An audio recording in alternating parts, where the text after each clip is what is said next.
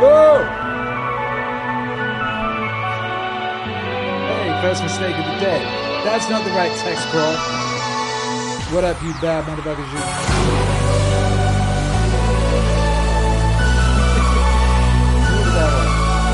You. Yo!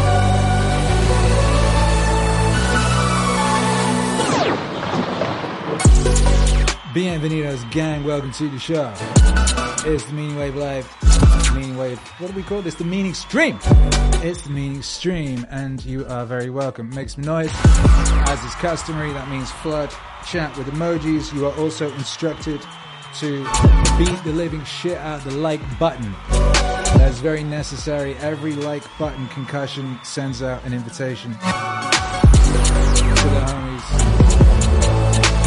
To everyone locked in early. What up, Full Killer? What up, Sagittarius? What up, Yoga Mac? Auto Glass. Yoga Mac says, Whoa, head explode. What is going on, fam? What K2 explosive oh, overheader. Jason Eva's in the house. What up, baby? Regulating. If anyone has any concerns or anything, direct them in the direction of Jason Eva. He has the answers. He has a wrench. Adrian Stump is in the building. HMS Wave Rider, what's up? Honey Speech Dub Club is in the house. What's up? Amcast is in the house. What's up? Auto Glass is in the house. Meow meow. Chill Canuck is in the house. Meow meow. Van Cancer is in the house. Somehow Anomaly is in the house. Oh my goodness. Zeb is in the house. It's a beautiful day to have a house. It's beautiful day to be live, and we do indeed today have a guest, a special guest on the show.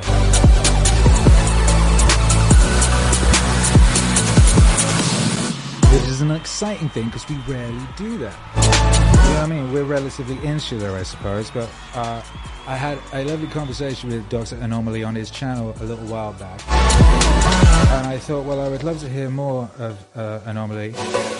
And since on his own channel he doesn't talk that much about himself, he talks about matters of, of global import. I thought I'd have to get him on here so I can ask him about like regular human being shit. And thus, it is occurring. Jason Eva says, clap, clap. Edo Glass says, let's turn it up. Why not? And uh, the like button is de- decimated. Good, I'm proud of you. Jacob Peter says, we've got a Matrix breakup. Yeah, we got all manner of things. We've got Anomaly. He's a rapper, a political and cultural commentator, and most importantly, a world famous disco dancing chandelier botherer. I will explain what that means in a bit. Did you hear him laugh? I think I heard him laugh. Yeah. He's in the green room. It's not green, but it's a room. It's a room in weird digital space. It's, uh, it's beautiful. Anyway, he is that. Uh, he's a, you know, he's also. Um, God. Well, well, we'll talk about all that. But he is a bad motherfucker, and he did create his YouTube channel in 2009, which is a while ago now, I guess. You know. Uh, and he has got 200, how many? 280,000 subscribers on there, which is mental. And has uploaded 2,252 videos. I know this because Jason Eva did some research. And he's told me. Uh, also, he's got uh, nearly 500,000 followers on Instagram, which is mental. And nearly, what, 1.680 million on Facebook. And 275,000 on X. Bloody hell. What a powerful being. He did all this. You look at his YouTube channel, you can look at the oldest video, and it's a really, really nice. Uh, it's a lovely rap song. It's done in the classic boom bap style, and if you put it out now, just exactly as it is, people would be very excited and say it would be some kind of like uh, retro futuristic uh, return to glory or something. Anyway, before we get any further, I'm going to play you a bit of a, a, a classic Anomaly music video that I really like. That brought me much joy over the years, and. Uh, Hopefully it will bring you some joy too, because it is great. Look at that first frame. It's a delightful first frame. This song is called Bob Ross. Not gonna lie. I see the shit y'all saying sometimes. It's just, I'm chilling, birds like I don't even see it. you feel me? Bob Ross. You will never see me tripping. Got the vision, I don't even need assistance. Good lord. All I do is chill.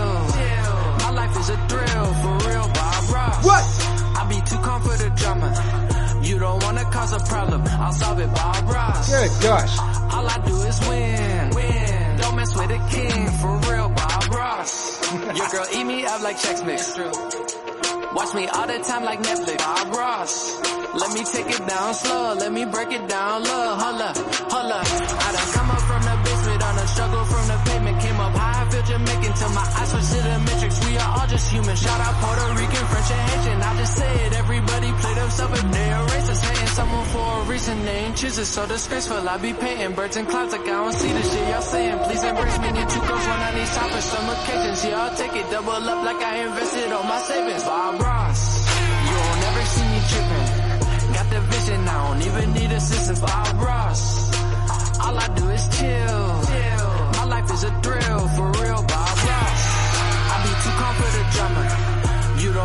Don't cause a problem, I'll solve it, Bob Ross. Good gosh. All I do is win. Yeah, don't mess with a king, for real, Bob Ross. Yeah, I used to be a savage. Uh-huh. You don't wanna see me panic. You Good golly, what a, a- a ridiculous, ridiculous banger that is. Where's our guest from? Where's our guest? Look, there he is. There he is. Look at that beautiful Ah. face. My man. Hey, yo. Hey, yo. I'm going to bless you with the Bob Ross type beat in the background. There you go. Uh, that, that tune is fire. You could put that out today and it would seem entirely correct. I would say. How you doing, Anomaly? Life is good, man. I love the musical intros. It's a vibe. Yeah, you gotta have musical intros. I find it weird. I've like I find it difficult talking these days without like a bit of music underneath. It feels strange. I got so used to doing these streams where I'm constantly playing music all the time, and then uh, you can do that when you want to collect your thoughts. You know, you go, and there's no dead air. You know what I mean? Yeah. Is that you? Yeah, yeah, yeah. Is this your beat? Uh huh. This is this is a beat called Bob Ross type beat from one of my Christmas albums, and I thought of you when I made it because you, you've managed to link yourself with Bob Ross in my mind, which is pretty smart. I love this. There you go. Anyway, how you doing, you bad man? Life is good. Life is good. It is good to God have is one. great. Did you get any any uh, any rows on the internet since I spoke to you this afternoon when we did our sound check? And I said, don't get any rows. I, no, I don't to. think I argue with anybody. I had a I had a stream with a guest on, so I've been good today. I've been productive. Went to the gym. yeah, no no fights. No, nothing.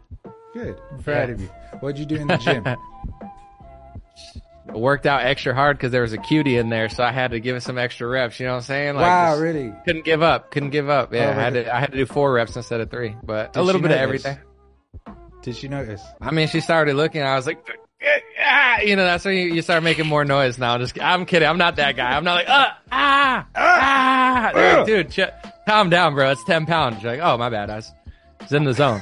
I am that guy, but I do like stupid CrossFit workouts and go super, super ridiculously hard. So I just be making all the noise in the world because I pretty much vacated my my body by that point. You know that thing? You know that? I do. I, dude, I let it fly when you're on the, when you're on the DJs, the ones and twos. Mm. That, my body, it just starts, you know what I'm saying? I would see. This is the thing. So for those that don't know, which is you lot, uh, Anomaly and I don't just speak to each other occasionally in little square boxes on the internet. Like we, we did connect in real life many, many years back. Because uh, Anomaly used to come to this club that I DJ'd at called No Vacancy in Hollywood, and uh, you always knew he was there because you'd hear the chandelier rattling as his head bumped into it. You know, which is true. You mostly hung Dude. out at the bar, right? But then, it, then you some certain musical activities would summon you to the dance floor, and I would just see you appearing above the heads of all the others by a good like two and a half foot, bang, like banging into the uh, chandelier as you did your John Travolta type situation.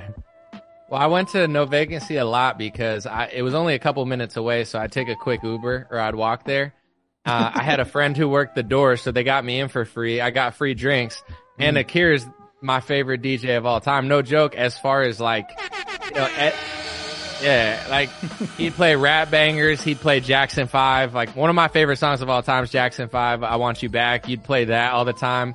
And it was just a win-win. I drink for free. I got in quickly. The, they got the best DJ in the world. And, uh, you know, I'd, I'd mingle, I'd talk to my friends and stuff, but I was in a good headspace, especially those years. Like I was at peace with myself, and I feel like when I was younger, I'd want to like say I'd be dancing, you'd be like looking for girls or like, oh, I want to dance with her. And when Akira's on the floor, I, for those times, I was just like, you know, if people want to dance with me, they could dance. If not, but I was so in the zone that it like mm-hmm. I wasn't outside of the present moment. Like, what do they mm-hmm. think, or what does she think, or should I look at her? Like, I would literally just go and dance, not caring what anyone felt like, and just I'd dance for thirty minutes, forty minutes. I'd always make my way to the dance floor because there's nothing like just letting loose to good music. And I'm not even just saying this, like Akira's got the best mix. Like it's not just one genre. He hits everything I want to hear, like every rap song I want to hear, like throwbacks from the 70s that no one else will play. It was the best. Th- those moments cannot be replicated and COVID killed them, but you know, Yeah, it was what it was. It's so true. the last I remember, my last night at No Vacancy, it was a Saturday. I think you were there. It was a Saturday night, and uh, a few of us at the the steps at the end were like, "We might not be back next week, huh?" And we weren't back next week, and that was that. And I never went back. And it's it's one of those things. You have these moments in life, and you know these things that you're enjoying. You never you don't know it's the last time when it's happening. You don't know it's the last time ever when it's happening, right? Whatever the peak glorious moment is. I always think about this like the last time you, you know, one time it's going to be the last time you make love. Will you know that at the time? When I was DJing that last set in Los Angeles, I didn't know it was my last set ever in Los Angeles. You know what I mean? I didn't know that thing that we built up over years of like building that night and kind of that crowd of people who used to come down and all everything that went into that, all the people who worked in there, the relationships we had, you know, all our friends we didn't know I'd never see a bunch of those people again. Or since. Yeah, I was- anyway. It was a great place because it was it was hard to get in because they didn't have a straight line. They made you like go in a circle, and then some guy would just pick like the hot girls and like not you if you didn't know somebody, and you'd wait there for an hour and like people would pass you because it it wasn't a straight line. It was literally you go in a circle around like a cage, and he's just like you. It, Yeah. it never made you feel no, like if you didn't know somebody or like. You- They just never pick you, and you feel like you're like in kindergarten on the kickball team. Like, why are they not picking me? so I knew people there. I got free drinks, and like, uh, it was nice because you never knew how long you had to wait. But when that guy saw me, he'd be like, "All right, let you in the side door or whatever." Then I'd get free drinks, and I feel like there's a lot of places people try to get you to go out there where it's like, "Come here, come here," and I determine in my head, I'm like. I get free drinks. I get in easily. It's a really cool place. The vibe is great. Akira's on the thing. My friend, like, I just would go there too. I think I went there like a hundred times because I was like, you can't convince me that anything's better than this right now. You know, I don't mm-hmm. care where you're at. Not only is it free for me, but like, I like the crowd. Like, I'd go to other bars and it wouldn't be as cool. Like, the music wouldn't be as good. The people wouldn't be as chill. Something about that. Like, I never had a bad time and there was never like a weird interaction in no vacancy. Like, sometimes someone bumps into you. What are you doing here, bro? Like, something about that place was just like magical and I knew it at the, I didn't know it would be the mm-hmm. last time, but I knew that no matter how much pressure I had to go, let's go downtown or nah, I live three minutes from this place. I'm not going anywhere but here. Yeah. And I'd go there probably twice, twice a week, you know, Saturday, Sunday, Friday. Cause I just, I don't want to go 30 minutes away to some smelly bar that's not as cool and I got to pay. Nah, I was, I was in the zone with, with Akira the Don, Don, Don, Don, Don. Akira. Where do you go now? Do you go anywhere now? You know, you left LA, right? And you went to um, Orange County. Is that right? Yeah. Yeah. I don't go out that much out here anymore, honestly. I just I did a like three legged three legged dog, no, three legged tour, like uh with a band. So I went to Vegas, I got my thrills out there, I drank, but I, now I'm like that was like a week ago. Oh yeah. Okay. Cool. So you just got back off tour. I've seen some footage. You've been out uh, with a band. You're you're rapping on one of the songs or something, right? Yeah, we have a collab. Yeah. How's that been? It's been cool, man. Uh, it's the band Trapt, and their big song is Headstrong. Like a lot of people have heard that one. And he had emailed me four or five years ago and just said, "Hey, I'm Chris. I'm the lead singer. Uh, you know, I'm conservative." And it's weird because nowadays, dude, nowadays I wouldn't believe it was. It was like a Gmail account. I'm like, I was. I would be like, nah, that's not that person. Like, it could be anybody. But for whatever reason, I believed it was him and I didn't fact check or cross check and it was him. So he's like, we just hung out. He wanted to talk about politics and I said, I, I rap. And, and I, you know, I know that I know I'm a good rapper. I believe in myself, but I know a lot of people just look at me like a news analyst and they're like, oh, he can't do that. So Chris always like, he heard it and he was like, no, this is fire. Like, let's do a song. And he was about it. He sent me a beat. I was playing this game Rocket League. I wrote all three verses while playing Rocket League. Next day, recorded it, laid it down. And then it was like, whenever I'm on tour, like if you want to show up, we can do that song. So I, got to do it at a, a few festivals um, at Sturgis 2020. That's my favorite show ever because the whole country was locked down and the only thing open was Sturgis. And they're like, the motorcyclists are going to kill everybody in South Dakota.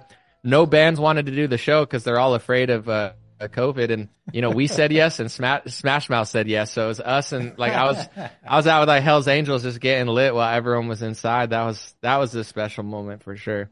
Oh man, what is, So it's been great, man. It's been super fun, and yeah, so life is good. Well, you so that, here's the thing, and you kind of summed it up a bit there. Most people these days know of you uh, for being uh, right about a lot of things on X. and, uh, Or wrong, depending on your perception. now you've been pretty, you've had you've had a good track record, and you have receipts, and you keep them. I'm assuming you've got a very a folder with screenshots with which you dish out. But uh, you were primarily focused on rapping. Uh, as we said, you started your YouTube channel in 2009, right? And you were you were dropping mixtapes and you were uploading videos to that. Um, there's articles about you from from around that period, and you're uh, in the record deal shopping stage of a young man's rap career and all that sort of thing, right? And you you you were obviously very competent in that domain. It's not like sort of wishy-washy stuff. If you go listen to those really early records, you're very, very uh, skilled. Uh, and this Thank is in the sort of rapping that, reco- you know, back when rapping demanded a, a level of skill, uh, as opposed, I wouldn't say as opposed to, because swag is very important and confidence is very important. You know what I mean? But you could ag a bigger, bag it, bigger, to bag a bosh out the fuck of out of all of them, right? And uh, you know you're on that thing and then at some point you start commenting on the news in the context of, of a rap channel uh, uh, why I always rapped about things that I thought mattered. Like I was never rapping about like girls and clothes. Like they, they tried to tell me at labels to rap about women and like weed and like other stuff, and I was like, how did I those hated. I, conversations go because i had some of Um, those too and people always think you're making that shit up they're like no one actually No, says it that. really happened. I'm trying to think of how exactly it happened, but it was like I, I got invited to uh, one of the labels. So Jam Master Jay from Run DMC, his shit. sons were were a huge fan of mine. Like he's got two sons, and like I went to a party in New York City, invited me to one time when I was like 20, and he knew all my lyrics from those like YouTube freestyles, What? and he's like, "Bro, I'm a big fan." And then the other brother's like, "Yo, come out to Queens and record." And I went out to Jamaica, Queens, and recorded at his like apartment. And then he he said, "I saw this label guy that knows my dad. Like, I don't know, maybe it was Sony, but I don't want to like falsely quote it. I don't remember." Um, and he's like, "They want you to like to have a meeting." So I got the meeting because Jam Master Jay's kids were fans of my like freestyles and and raps.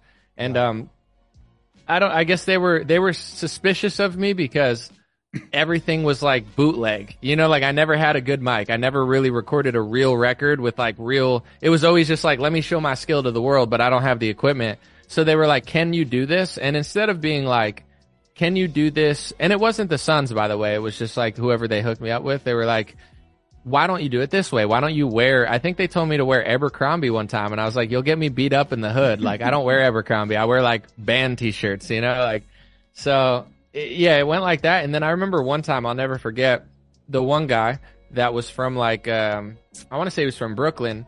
He was kind of talking to me like I was just like every white kid ever, like wear Abercrombie, do this, do that. And then I saw him a second time and he, he was like shocked and he goes, dude, I mentioned you to the kids at the school I work at and uh, they know who you are. Like the kids in Brooklyn know you already from YouTube. And I was like, that's crazy. But it was almost like he was shocked because he was like, oh, you're not just some white kid. Like they, like actually, like black kids know you. Like that, that's like the vibe I got.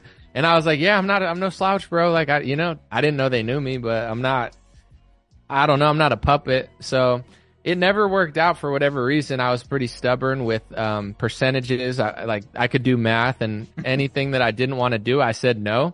and they don't like no's. You know, so like it's almost like they never even wanted to negotiate. And the funny thing is, Akira, it's the same way to this day. Like I have a billion views, I have millions of followers. Even with like m- media companies, they pitch me an offer. I like try to negotiate, and then they're just like, never mind. Like no one like it's like if you don't do this, then we don't want you. And it's like okay, but even with all this leverage I have now, it just doesn't matter for whatever reason. But uh, they must not want me that bad, I guess. that's kind of that's interesting. But like, that didn't even slightly answer the question. Why did you start talking like? As in, yeah, you Oh. were interested in stuff, and yeah, you were rapping about things that were real and stuff that was going Oh, on yeah. in the world and shit you cared about. But making the pivot from, talk? from rapping about that stuff to talking about it, and then really going into that. Because I remember when you appeared in this, well, as far as I was able to see, in sort of the mid, uh, like 2014, 2015, or something like that. Like a long-haired rapping guy, also talking about the news, the news from a non-typically sort of leftoid position appeared, and um, and that was a rare thing. That was a, an anomaly at that point. You know what I mean? Right. Okay, I'll answer the question this time. So yeah, I guess like I always, I always rapped about messages that weren't nothing. So fast forward, my buddy, his name is Prince EA. Uh-huh. Actually, he was a rapper, but he turned spoken word poet, and he like blew up on Facebook with like a hundred million views doing spoken word poetry. Oh wow! And then I was like, cause I was a poet before I was a rapper. So he mm. kind of inspired me. I was like, oh, let me try poetry. Mm. And it's like I slowly went from like rapping, then poetry, and then just speaking. I just saw people talking like it was like an event would happen and someone would say something. And I was like, you know, what? I want to say something like kind of happened randomly. And then 2016, it was more from like an activism perspective. I felt like Hillary Clinton was like, stealing it from Bernie Sanders, you know? And like, I, I just felt like they didn't care what people thought. And I was like, oh, I have too much time on my hands. I work on the computer. I'm going to speak out. And then it just kind of progressed from there. But yeah, it wasn't like a, I didn't have like this like business moment where I'm like, let me do like vlogging. It was just, it just worked one time. Like I just said something and it, and it worked better than all my other stuff. And I was like, oh, well, that only took five minutes to record. You know, that's not that hard to do. I remember at the time people saying and um, that what was going on and, and nicking it from from Bernie was going to create a generation of uh, people who knew what the fuck had happened. And that was a stupid thing, thing for them to do on that level because it was going to create a generation of people who saw what had happened and would not forget. And out of those people would rise noisy people who would then become a problem for uh, for the the machine, and uh, I guess you're one of them. You're one of that uh, that predicted. What is the word? It's not a prediction. When you have scrolls and shit, you know what I mean. Anyway, you were prophesized. You were the, the prophes- a prophesized being. I, I gotta hand it to the elites though. I feel like they did a pretty good job to put the, you know, to put the rabbit back in the hat. Where like for every person that figured it out, I think they're they're really good at like subplots and subplots and like Marvel movie like plots. You know, they're so good at like he's the hero and she's the villain. And then mm. like to the other side, they run to the other side and they go, they flip it and they're like, you see that hero that they think is the hero? That's the villain. Mm. And then the villain's the hero. And then it's like fight, you know, Mortal Kombat style. And like, I would say most people can't figure it out. Fight!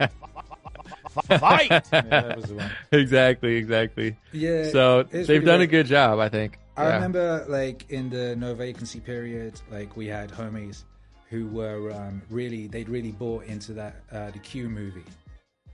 You know what I mean? I know I knew a whole bunch of people who were really into that Q movie, and they really liked that story, you know, and they really liked that. Oh, remember all that shit? It was like remember that week? It was like, oh, they're gonna turn the internet off, and when they turn it back on again, all of the baddies will be being paraded down the street like heads on spikes and shit, and da da da da da Right. all that plan trusting you guys ain't gonna do shit these there's goody goodies and they're gonna fix everything for you type joints and we had homies who really believed in that shit you know and you would It- be trying to tell people like this is i remember like like yeah that you know what i mean like maybe you trusting the plan and not doing anything is exactly what they would want you know what i mean Right. and you trying to I never bought it.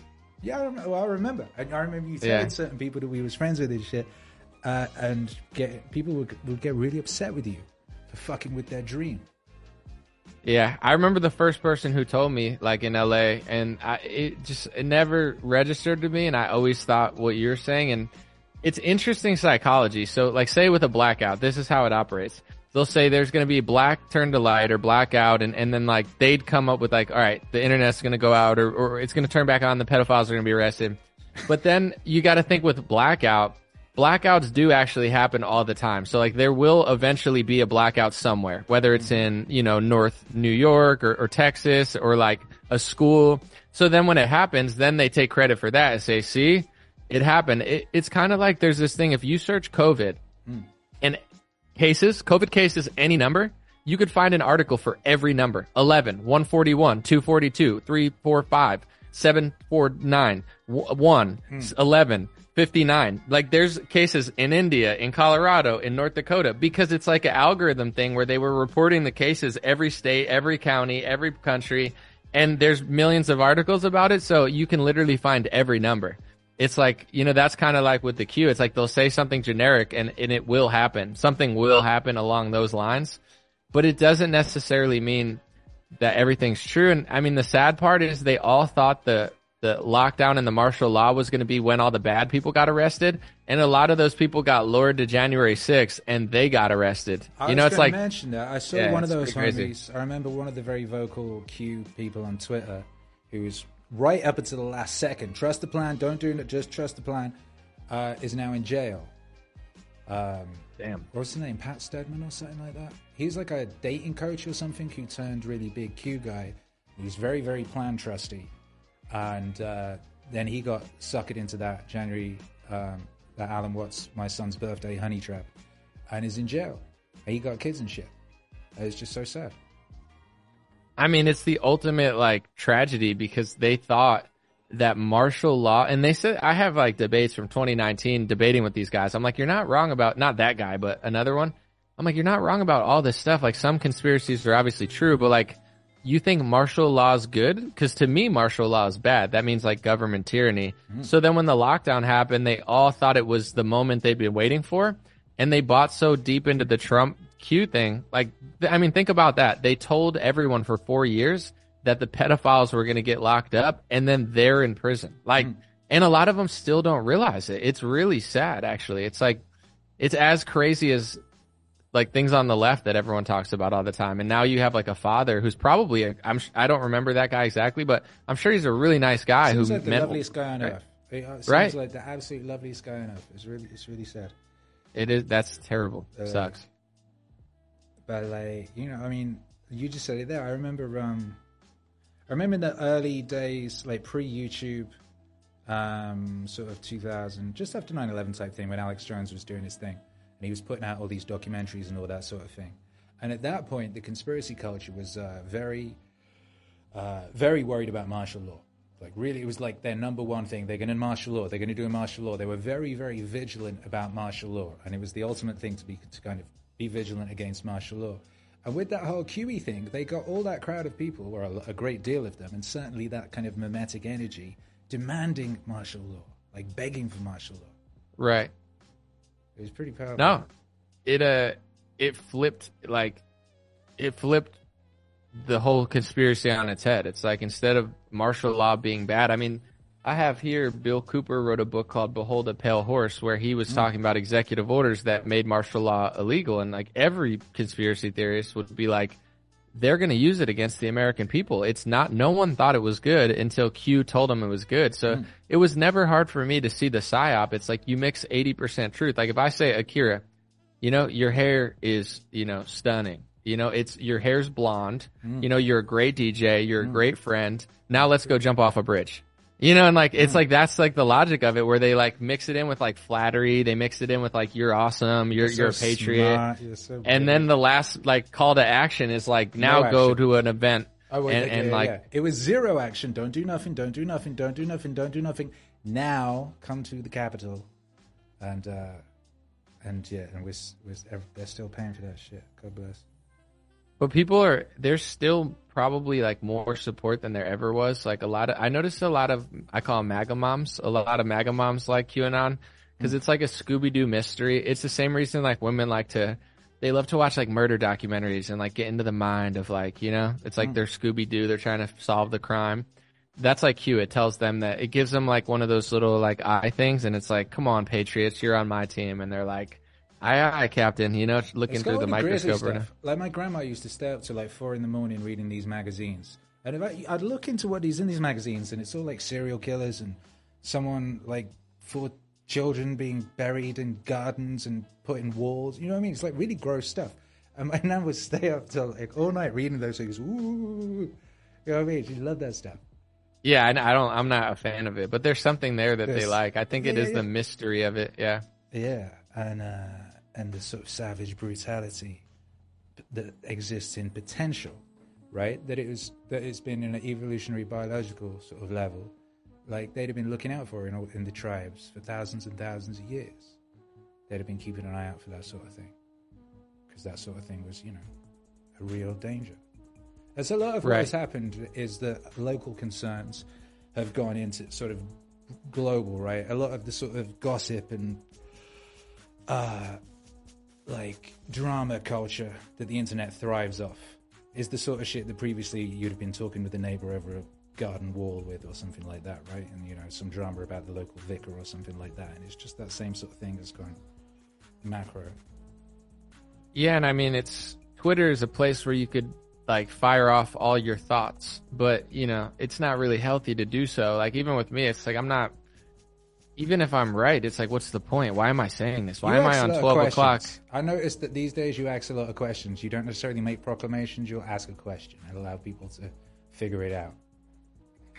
De- it definitely works better in some ways. Like, and also, as somebody that wants to like retain information, it's like I already know what I know. So you ask a question, you not only learn, but it leaves it up to interpretation. You know, there's a there's some accounts now that they're purposely saying the wrong things, so it gets community noted, and the community notes say the right thing. Like if it's too edgy to Yeah, say, I've seen that. say the wrong thing, and then the community notes like, no, it's not those people, it's those people, and it's like that's a hilarious like like uh I would say Yeah, that was the, Strategy. tunnel tunnel gate or whatever it will be for, known as. Eventually, there was a lot of that sort of thing going on.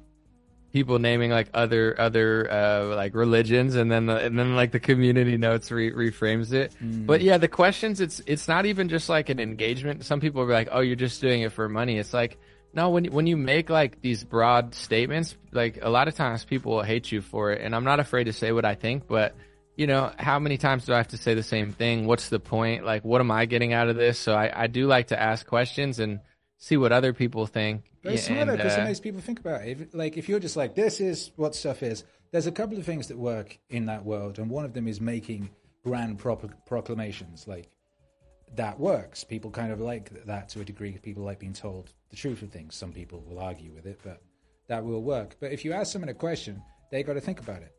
And then, you know, that switches on a part of their brain that otherwise would not be switched on. It's also very sticky. I noticed Mark Cernovich occasionally decides that he's going to sort of point people in my direction. And he doesn't go, go listen to Akira the Don. He's great. He goes, have you heard of Akira the Don? Or who's this Akira the Don guy I've heard about? Or what have you. right It's like a smart way of maneuvering things. Yeah, Cernovich is an interesting Twitter user because I find that like he's definitely playing games like that people don't know he's playing. Like with that, like there's a reason he's doing it. Sometimes I'll see him take like this one stance like aggressively for three weeks and like just talk trash to anybody who questions it. And then he'll kind of flip like a week later and do the other side and talk shit to the other side. Like I feel like he's probably running some sort of experiment, you know, that's not like it's you know, he's up to something for sure. It's it's it's definitely an interesting um strategy. Yeah, he is. but there's, you know, there's not that many people still standing from that sort of 2016 class. You know what I mean? Like, uh, people often talk about, you know, Alex Jones being the canary in the coal mine of the whole council thing, but there was obviously Milo before him. Uh, There was a lot. Of, there was actually a lot of people. There's basically, if you look back at that 2013, 2016 period, where this what we now what's now become normie mainstream uh, was being birthed in the underground of the the internet. Not a lot Right. of those people remain. You know, That's true. Cernovich remains. You remain. Yeah, I think uh you know, at least even with everything I do, I try to I, like there's certain let me use like the Island Boys as, as an example. Like that, you know, Please do. You know they they uh, and I have nothing against these guys. I thought they were funny at first, and I, I thought it was a cool freestyle. Honestly, like just it was vibey. I thought they they were great good- till they started tonguing each other and, and set up an It's- OnlyFans. it's- and then I was like, what the? Wow. Ex- exactly what I was gonna say. We're like you know, I never hated on them. I thought they were interesting, but they became the most famous people in the world, right? hmm But then two couple years later, like they're they're like making out with each other for money or whatever. So it's like that just shows like the up and down of like, are you timeless? You know, and like I Yeah, think yeah, yeah. What they made wasn't, and and they like spiraled. And there's a lot of examples of that. So like for me. I'm I'm always trying to be honest with myself. Like I've made mistakes, but like if it's not a mistake, I'm not going to apologize and I'm not, not going to be fake. And if I'm right, then I'm hoping it'll pay off. But if even if it doesn't, I don't care because I'd rather be right than be a liar. So I think a lot of people come and go. A lot of people are interchangeable. There's a lot of gimmicks. There's a lot of um, you know adversity in the world, and you know some people just kind of fell off the map for one reason or another. So I'm I'm grateful to be here, and I think it's like it's harder and harder to kind of stay above the stay above the float because even though I have a lot of followers and stuff, I don't have any like major corporate backing. And what I'm noticing is like, and I'm not playing the victim because I'm fine, but say like I had a problem on Facebook, they're not going to answer me. But like if I worked with Daily Wire or Fox News, like they have plugs there, they run ads there, like they're they're more in the no. Like I I've never gotten. It's been a while since I've gotten a response from like anybody. So there there is a pro and a con to being independent, but when you when you have like a team you could make more content you can you know focus on what you do and have it, there's nothing necessarily wrong with that but it's yeah I, I have to work really hard to stay afloat for sure Yeah, I was going to ask you about that. Shouts out to Not Your Problem. Thank you for the super chat. It says interesting format.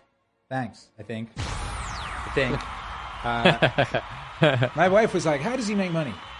I was like, well, I'm pretty sure he has the, he does live streams on Instagram and you can give him five bucks or something. I think he does that.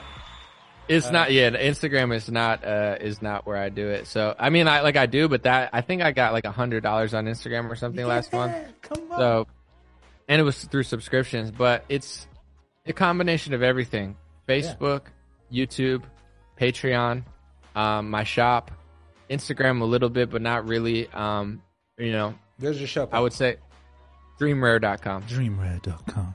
Yeah, but Facebook's been my big moneymaker because I have 1.6 million people. I've had a, bil- a billion views essentially, and uh, they they pay pretty well as long as you're monetized and not being. I feel they keep, Yeah. they ban you every other week or something.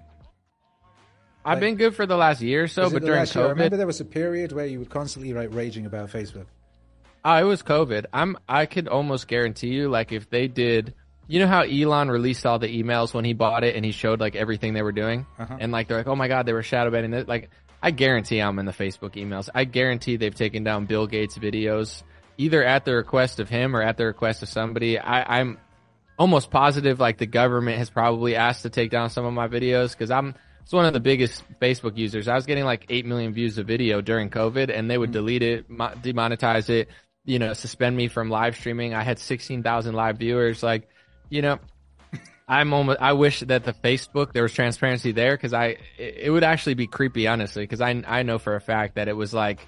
Yeah, and, and nothing I said was wrong, and I was always like tactful about it. But um, yeah, it was that was a crazy moment. Now they've kind of like laid off a little bit. I think it's due to competition of social media and also business models. Like, how what are you going to ban fifty percent of your user base? Like the boomers spend a lot of money. You don't want to, you know, you don't want to rub the boomers too hard. Yeah, I always wondered about that. I think it was like obviously there was a lot of um, a chilling effect attempts, but they can't put everybody in, in internet jail. They have no users.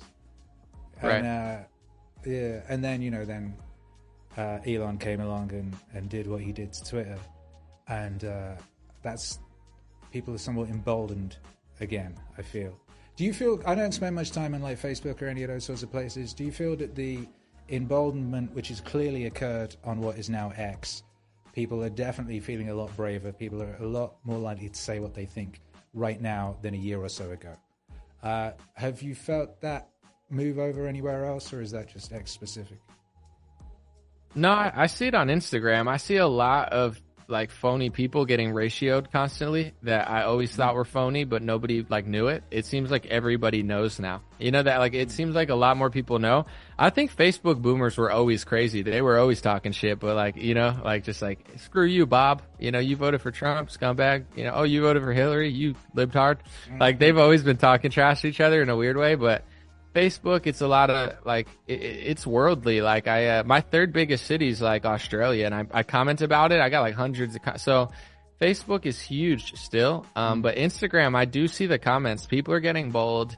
Um, you know, if someone called you a racist five years ago, it's like, oh my gosh, that's like crazy. Like now, I'm still not. I'm just saying, like I like I hear that word, and it's like, are, do they really mean it or do they not mean it? So I think the games that they were playing to socially manipulate people and control them, they don't work anymore, and um, it, it backfired, or at least like that era is done. And people are definitely bolder and braver, but it doesn't necessarily translate to awakeness because I do think political paradigms have people like really scrambled.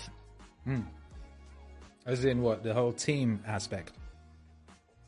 Yeah, I think Trump, like, not to blame Trump because I don't think it's like him, but the reaction to Trump is, has has like drove like the country crazy. Where like the left, they used to care about like uh, money in politics and lobbying money. Now they don't care. They complain about everything about Trump except for his lobbying money, and they don't care that Democrats get lobbying money. So they just hate. A lot of people just hate Trump, and a lot of people like love Trump. I made a joke on my show today. I said there's some there's probably like millions of Republican men that would like take a straw out and drink the puddle water uh, off of like a puddle that he stepped in, you know, before they would ever like think twice about it, like him, where it's like they love him in the same emotional way that the left hates him. And it's kind of create this like Marvel movie where it's like no one's talking about the Federal Reserve, no one's talking about the bipartisan issues that they all do, no one's talking about the lobbying money. It's like the revenge of the Trump Five, Alvin Bragg arrest, and the left's like, he needs to go to prison, and the left goes, oh yeah, not over my dead body is he going to be in prison, and and like I feel like the bankers are just up there like,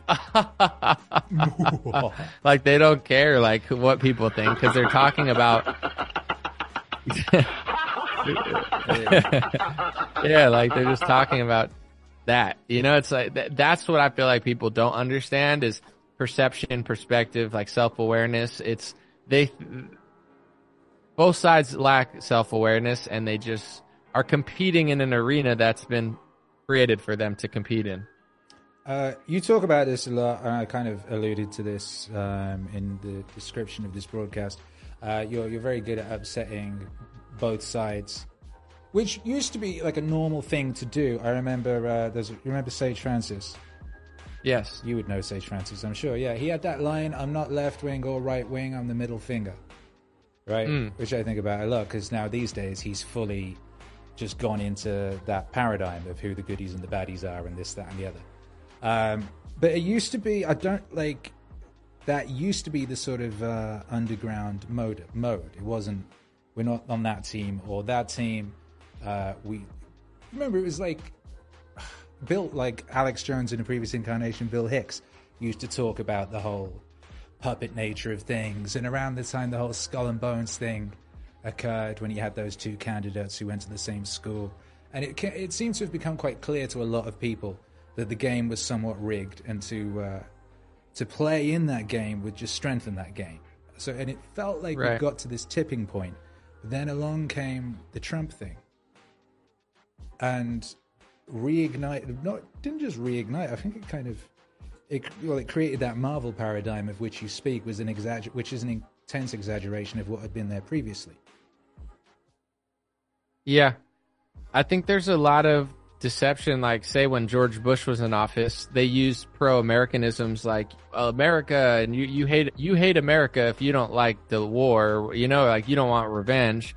And people fell for that for eight years. And people like the Dixie Chicks, who I don't Yeah. agree with their politics now, they were kind of right. They were like George Bush, like the wars, no. And everybody disowned them and said they hated America.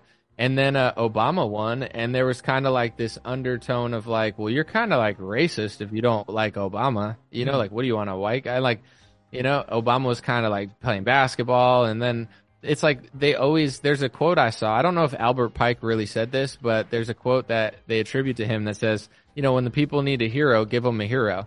So it's like, all right, the left needs a hero. Here's Obama, eight years. People realize he's not it.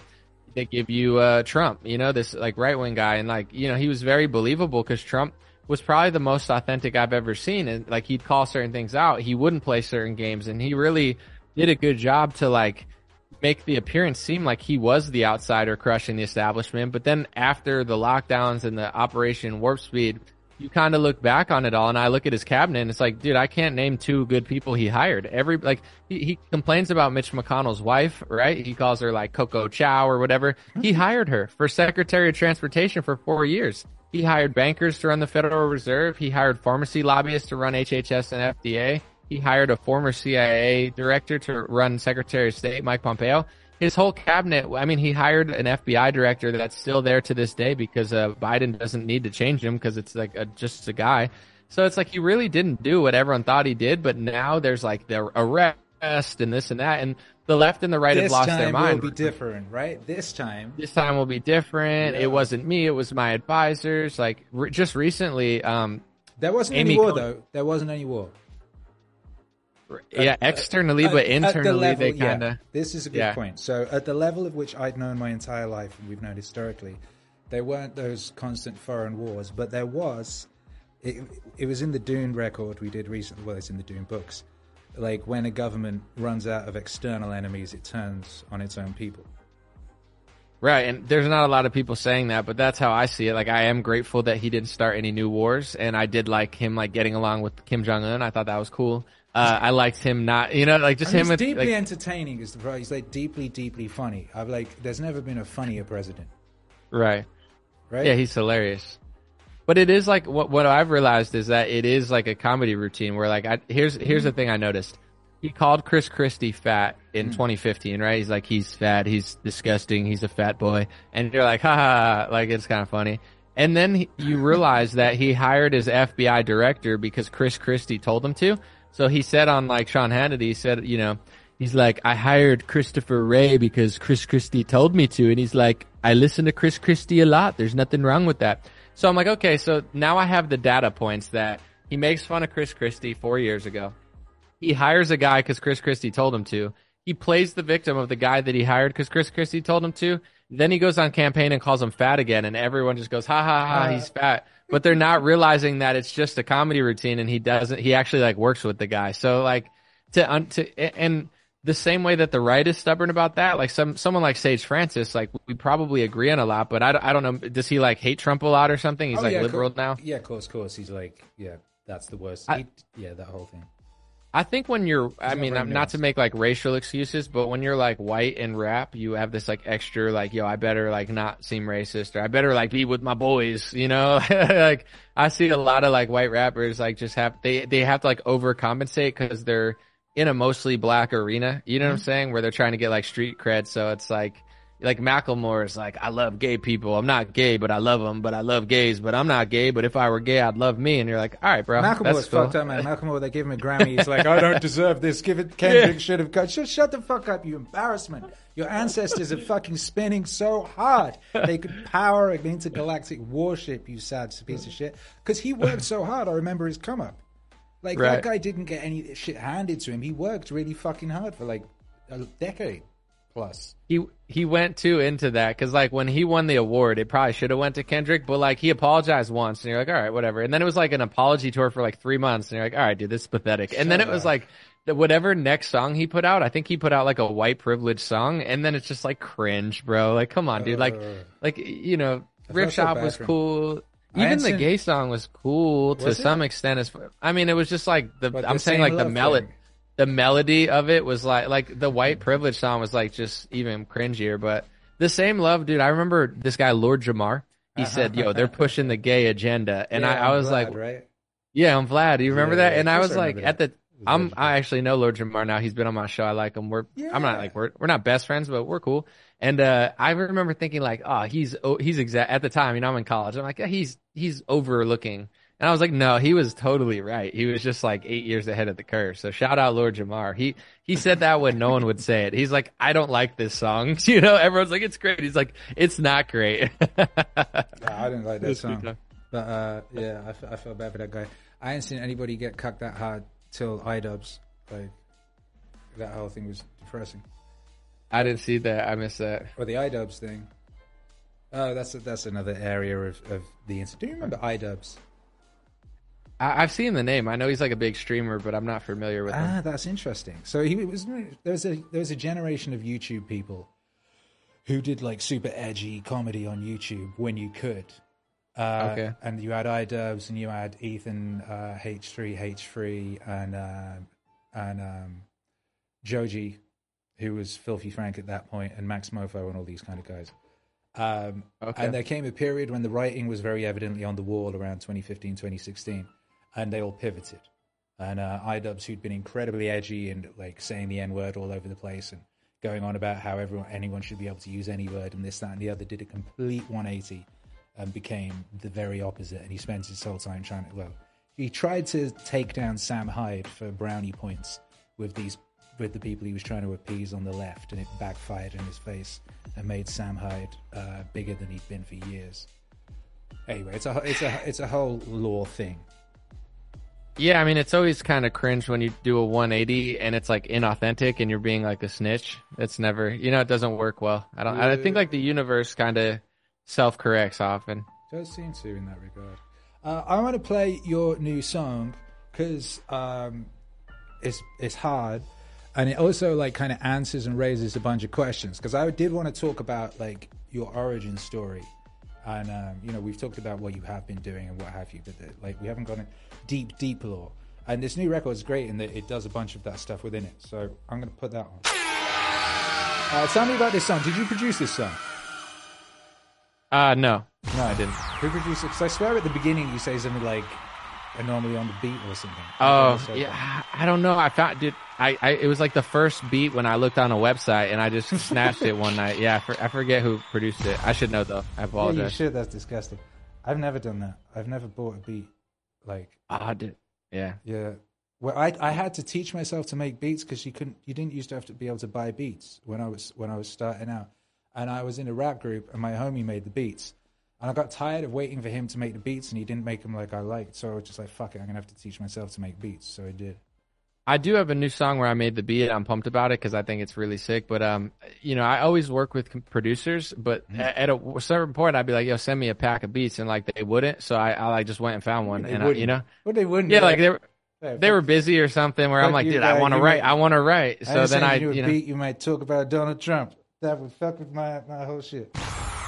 No, no, dude. They, even even my friends in, in in LA and stuff, they they made that beat. They made the I like Trump beat. Like they never cared. Oh, I forgot about that one. Yeah, like they made that's that's a made beat for me. that was Uh, they okay then, though. Like you were allowed to at one point. If you remember, like you know, he went on Jimmy Kimmel or whatever the fuck, and the guy rubbed his hair. They hadn't decided to go full on. Oh, he's actually literally a Nazi at that point. You know, it's kind of weird. That really accelerated after he won. I mean, I have to say too, like, uh, there's been times where like people have said things to me or whatever, but my friends are my friends, and, and like mm-hmm. if if you can't get over that, then then we're not going to be able to work. So I'm not. I don't think the people agreed with like the people who made that beat. The one of them is like a Bernie progressive still to this day. The other one. I don't think like Trump, but he's apolitical. But they knew I was a real one, and they weren't gonna like ruin a friendship over. it. So that like it, there was never like a don't say this or don't do this. They're like, no, that's cool. Like we get it. But like they didn't. That's you know that's a great thing though. Like they didn't agree, but they didn't freak out over it because they knew I was like a- an authentic person. I wasn't like MAGA. What's up, dog? Like screw the wall. Like you know, I, I was just like, yo, I, I like Trump. Like it. I don't even know if I told them. I just rapped the lyrics. I'm, and they're like, all right, I'm listening to, they're listening to the lyrics in real time. And they're like, oh, that's hard. You know, like they never had, they never had a problem with it. I'm lucky to have, you know, good friends and stuff. And anybody that's not that way, I, I'll cut them out quickly, you know? So they, yeah, they had no problem with it, but they don't like Trump or they didn't. Dante. Well, you don't know anymore either. Time is crazy. Uh, this song is called Working Class Boy. I didn't think they had class in the USA. Turns out they do. And this song is about partly about that. It's also a little mini biography. I'm going to play it right now. Straight. Uh, Hey. Mm-hmm. Yeah. It's a nom on the beat, green red with the see, a norm on the beat. with no defeat. I know I was not fucking hallucinating. Mm-hmm. Yeah. It's a nom on the beat, dream rare with the heat. I ain't stopping no defeat. I'm a working class boy, working, working class Hey, yo, make some boy, noise. boy, boy. All them wave emojis in the chat. What up, Chris?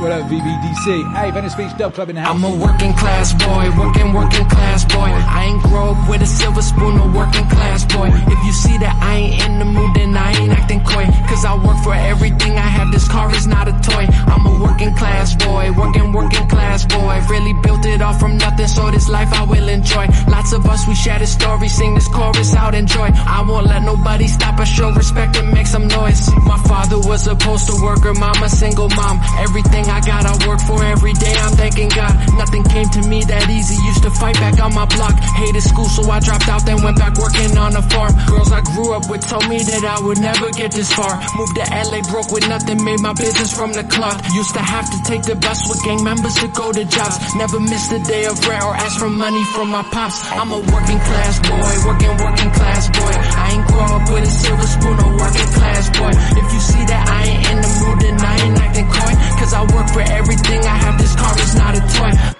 Working class boy, working, working class boy. Really built it all from nothing, so this life I will enjoy. Lots of us, we share the story, sing this chorus out, enjoy. I won't let nobody stop us, show and make some noise. I'm a working class citizen, struggle for every dividend. The sun was sizzling, I was in the field with them immigrants. You might think different, but I practiced up on my penmanship and hope that one day my song and message will reach the world. This your anthem if you hustle for everything that you have. This your anthem if you've ever been down and worked to get back. They be looking at me funny like how is he upper class? Cause I built my wealth from nothing, you got it from mom and dad. I'm not hating, I'm just saying, sir, please do not disrespect me. Cause that dog, it still lives in me. And trust me, it isn't friendly. I know envy is the reason they really want to offend me. So I'm just gonna laugh it off and thank God then go count my blessings. I'm a working class boy, working, working class boy. Filled with joy, told me quiet, but I end up making noise. Real McCoy, I ain't backing down, my army will deploy. I'm that boy, came from nothing, I know billions, know the feeling. I'm a working class boy, working, working class boy. I ain't grow up with a silver spoon, a working class boy. If you see that I ain't in the mood, then I ain't acting coy. Cause I work for everything I have, this car is not a toy. I'm a working class boy, working, working class boy.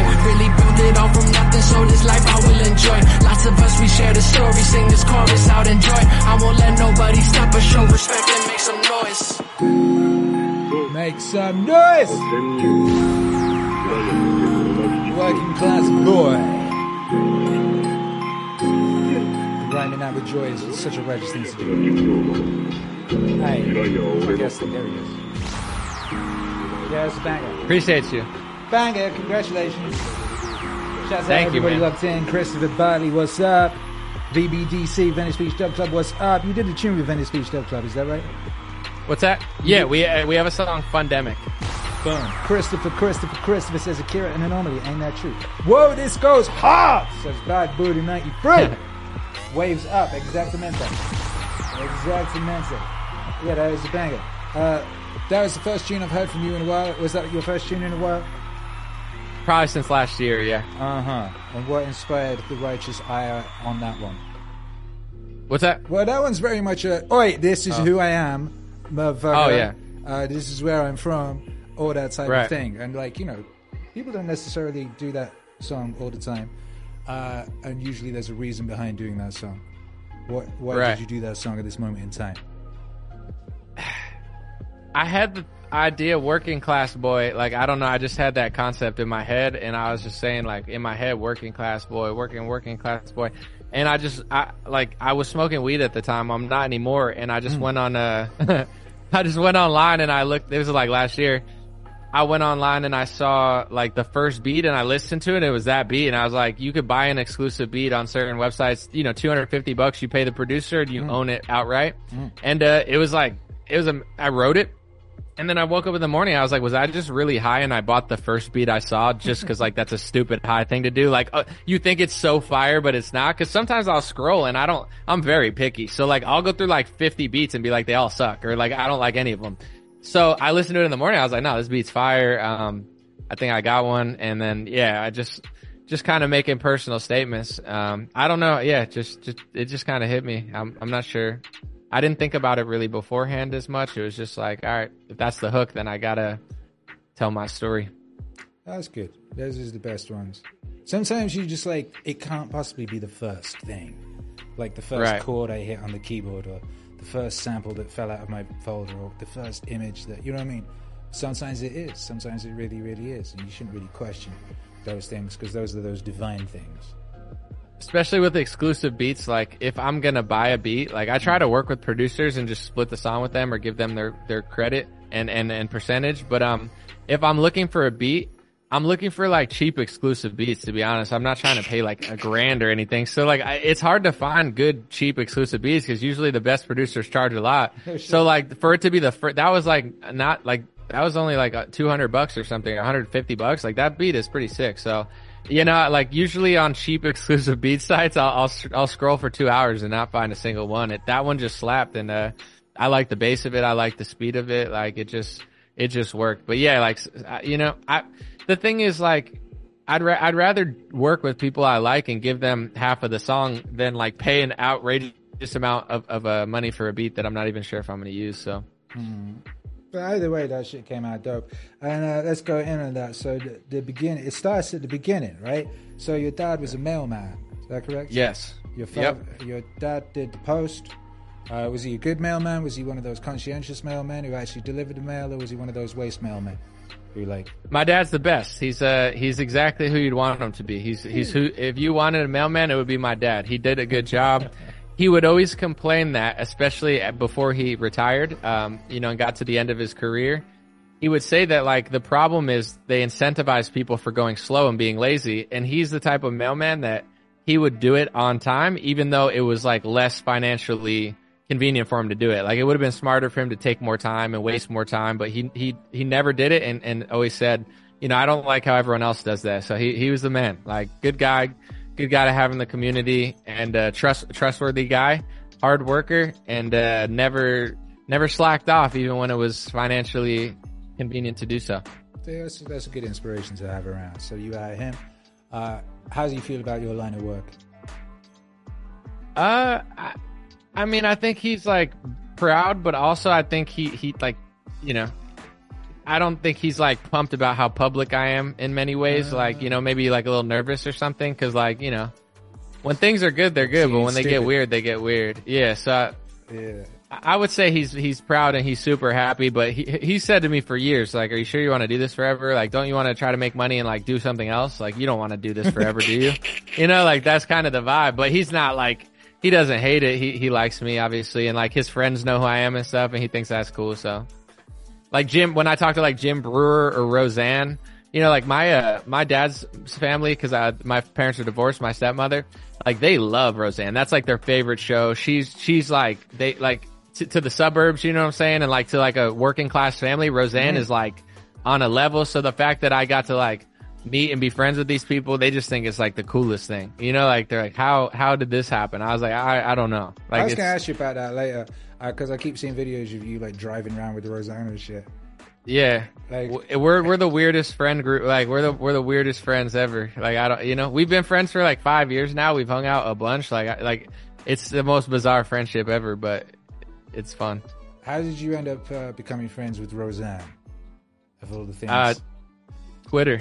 Um, she she saw a video I posted about the Syrian war. I was saying that they were lying about Syria or something, or like Trump shouldn't bomb Syria, something like that. She messaged me and she said, or, or she responded uh, like under it, and I was like, Roseanne. Uh, and then I messaged her and she was like, Hey, I want to talk about something. Like, you should, uh, come to the studio. This is before she got canceled. She was filming the new season of Roseanne. She invited me to the, to the studio. She invited me to the studio a lot. And the first thing her, I'm not going to say her handler because she has no handlers, but like her, uh, assistant or whoever the, like the lot lady was, she goes to me, she goes, listen, you got 15 minutes before Roseanne's back on set. Do not talk about politics. She doesn't want to talk about politics. And I was like, okay. And then I went in and that was not the truth. Roseanne, all she did was want to talk about politics. So like, I'm sure that was like some like employee that just had to say that. Like maybe she didn't want me to talk to Roseanne about pol- like they probably didn't want her to talk about politics, but all she did was want to talk about real shit. So like she's smoking a cigarette, she's talking. Uh, Jesse Lee Peterson hit me up like two weeks before she did, and like he was like, "Hey, like everyone at that point knew I knew Roseanne because I interviewed with her, and like everyone was like, "Oh, I, I want it," but I would never just like throw her out to people unless if it didn't seem right. But Jesse Lee Peterson's team was like, "Yo, we want to interview Roseanne," and I didn't say anything to her. But a week later, she she texts me. She goes, "AJ, the Jesse Lee Peterson guy, I, I like him. I want to talk to him." And I was like, "You do? They want to talk to you." Whoa. And, uh, you know, so I kind of helped set that up. And, uh, I went and watched her interview with Jesse Lee Peterson. That was hilarious. And then she's like, yo, hop in my Tesla. Like, let's go to the Beverly Hills Hotel and get some like food. So like we were, we've been kicking it for years, like just randomly. And then like when she got canceled, I interviewed her. When I went to Hawaii, like I hung out with her cause like she's just out there. I want, you know, like it just like, it just kept like landing in that direction. I was like, I guess I'm like really good friends with Roseanne now. Like, Yeah, well, she a bad motherfucker. So you know that's that's one of them real recognized real type beautiful situations. Uh, it's crazy to think that they were doing a Roseanne reunion. So much has happened, like culturally. It's very dramatic in such a short space of time. Uh, but never mind that, because we're rewinding to uh, the '90s, uh, I believe, when you was a little anomaly. You know what I mean? and so, what do you have? I'm excited. I don't well, know which no, one we you was, have. We was talking about your story, weren't we? So your dad Oh, was a oh, oh, mailman. gotcha. You know what I mean? Right. And uh, and you respected your dad because he was a good mailman. He wasn't one of them run of the mill mailmen. He was a good mailman. And then was your mama, and uh, you said she was a single mom, so your parents split up when you was little. Yeah, when I was like four or three, like pretty young, and um, my mom raised me, but I saw my dad every other weekend or so. So like we, I was cool with both of them, but I lived with my mom primarily, and she was a hard worker. You know, she did whatever she had to do to like just pay rent and, and raise us. And she, uh, we moved a decent amount, but she always made sure that I could play sports or do what I wanted to do. And, uh, she moved to like an area that had a good high school because she knew like, you know, get my kid to a good public school. So when it comes to like people talking about privilege, like I'm not, you could talk about race. It doesn't offend me or anything, but like, you know, I think if like my mom didn't care, that's what it was about. Cause easily like we could have ended up in the hood or somewhere, but she, she always cared. So I'm, I'm pretty thrilled. I mean, both of my parents are good people. They're nice and like didn't work out, but like I've, I've, I appreciate both of them and they made me the, the man I am today. So So yeah, you were how old when you when you left? but my parents, Uh, yeah, oh, or to, to well, school. My- Did you leave, did you? I think uh, did you leave school at sixteen or something like that? No, no, I, I went to college. I went to West Virginia University, so I skipped this part, but like I was a big athlete. I played soccer, basketball. I traveled all up and down the East Coast. Like I, I was like a heavy soccer player. And, uh, I started smoking weed, freestyle, and rapping. I always loved rap. And I, I, I came to the conclusion I didn't want to play. Oh shit! This one of them could have played for the Dallas Mavericks, but they found crack in my jacket type situations. I mean, I think I'm athletic enough to have played a, a sport pro, in my opinion. I mean, maybe that's cocky, but I think I could have, but I never had the drive. Like in high school, I didn't say like, oh, I really want to do this. Like I started smoking weed and saying like, I want to be a battle rapper. So like, I kind of gave up on sports cause like I wanted to rap. So I went to college at West Virginia University and I just started rapping online. And within a year, I had like a million views. So like that, I, I knew, I told myself like, okay, that was am I gonna, era, right? That was like that period of time. That was Dude, post Lil Wayne, absolutely. like mixtape And with era. and with soccer or football as they call it, you know, like if you play in Europe, you're the man or anywhere else in the world. But in America, it's like I was thinking to myself, if I'm not so good at soccer that I'm like one of the best pros, I'm gonna have to bag groceries to the side because you don't make any money in American soccer. So I I didn't want it bad enough, so I said, you know what, let me give it up now, or at least not try it that hard, because like. I don't, I'm not going to be pro. I'm not going to go to college and be pro. I don't care that much. So yeah, I started rapping and, uh, DatPiff, I had, uh, a million views and a hundred thousand song downloads and I didn't even have a microphone. I had like a broken built-in like MacBook mic, but I, I hustled my music out to the masses with like mixtapes and videos and I, I would do videos that got like a hundred thousand views and be like, Hey, download my DatPiff mixtape. Hmm. And you know, I never even had a microphone, but the quality was good enough for people to like. And yeah, I always, I, I hit the ground running. Honestly, I got success pretty quickly and like, I'm grateful for it, but I was always pretty good at marketing. Like I knew, I knew how to like, Yeah, so I was going to say. I mean, well, the market, the the microphone thing, like the first half of Wu Tang, uh, Thirty Six Chambers was recorded through headphones because they didn't have a microphone. Like, it's, Hmm. It's a noble tradition of uh, people not having good microphones. You know what I mean? And it really goes to show because it really isn't about the equipment. Equipment's like nice, it's kind of, but it's like the idea, uh, the personality, the confidence, the skill, and then the marketing is is most of it. You know what I mean? Like you could talk into one of these and make that wavy, if you're wavy. Right. You know. So like, Ol- Oliver Anthony, real quick, like, dude, that guy blew up on you. You know the like. I the- remember that guy. forget- that was like that was like last year, whatever. Like Richmond, or dude, Yeah. half his songs he, he was saying on Rogan. He's like, dude, I, I I didn't even have the audio, so it was recorded with my iPhone, with and I just ripped phone, the right? audio. Yeah, yeah, yeah. I ripped the audio off that, and it's like, you know, that just kind of shows you. It's pretty crazy, right? Yeah, yeah, yeah. I mean, that is people get caught up, particularly nowadays, and you know, everyone's they'll jo- they'll go and you. People ask me all the time about like how to start producing and what they should buy and what they need and da da da da da. And like you go online and it's all these people with doorless and this that and the other reviewing all this equipment and this that and the fucking other. Like it doesn't matter what you use. What what matters obviously is like, a do you love it enough to get good enough at it? If you just have to use a rock and you're just going to bang a table, can you get good enough with a rock and a table? If you love it, if you love it that much, then you'll get good enough. It doesn't matter what you use it. But you, Yeah, having having good equipment is doesn't hurt, but definitely like you could, you know, if you want it bad enough, you'll make it with with the, with a door, you know. Yo, I mean, this motherfucker is is just this thing can do more than what most people had access to in human history. Like, Yeah. there's zero excuses in that regard. And there's now there's fucking songs on the charts. Not that that means very much with regards to quality, but there's songs on the charts that are made by people talking into these things these days. Like, I, I know you don't I, you don't have to load it up, but like if you could find some of the videos of me 19, like I did a, a milli freestyle in my car, but a milli, a milli, bro. It, the, it, we had a flip, like the flip camera was the big thing. I said, "Mom, buy me a flip camera for Yo. Christmas." It's 150 bucks or something. It was not that expensive, but uh. Like it looks so bad now, but when I had it, dude, like, did we live in a pixelated world that wasn't real? Cause like I got that and I was like, whoa, this looks amazing. But like, dude, it, you can't even see it. How did we how did we do this on computers? It, it's crazy, bro. It's so nuts. Uh, yeah, it's probably there. Real talk, that's a good one. Uh, but no, yeah, it's it's a, a milli freestyle, dude. It was a flip phone. It's it's not going to be on this. Uh, it- you're going to have to search because it's actually on another. Um, on another YouTube page. Uh, a milli. He's and look out how many there. views it has. Look, 186k. Bro, I oh was shit, look cooking. at that. 15 years ago with your bowl cut. Look at you with your. Look at that fringe and shit. Yeah, I'm gonna put this on. Ex- I was in the car. You're in the car. Yeah. You can probably turn it down. Nah, Turn it down. Keep it up. Keep it up. Put it up. Put it up. Alright. Alright, check this shit out. Yeah. This is just straight up car recording. stands out like chameleon food, but this instrumental's been really abused by about a million dudes. And I can't lie, I'm just not feeling your crew. And I won't stop till I get a million views. I would ask you to walk a mile or even eat a meal in my shoes if I didn't throw him that bush while he was dealing the news. Did you see him stumble like someone's been stealing his cues? Years in office, wait, I'm really confused. I'm the visible truth. What? What? What? What are you doing? See, you're doing the same thing.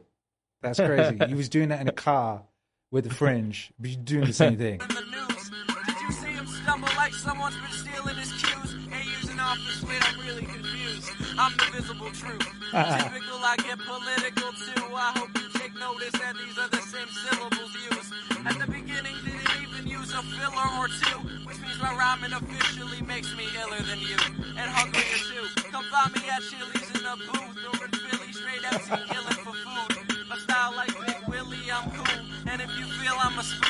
bite my lyrics harder than if you had steel in your tooth. Or just fall back, acknowledge that I will stand the test of time. Get inside, I'm next in line, at least you did your best to try.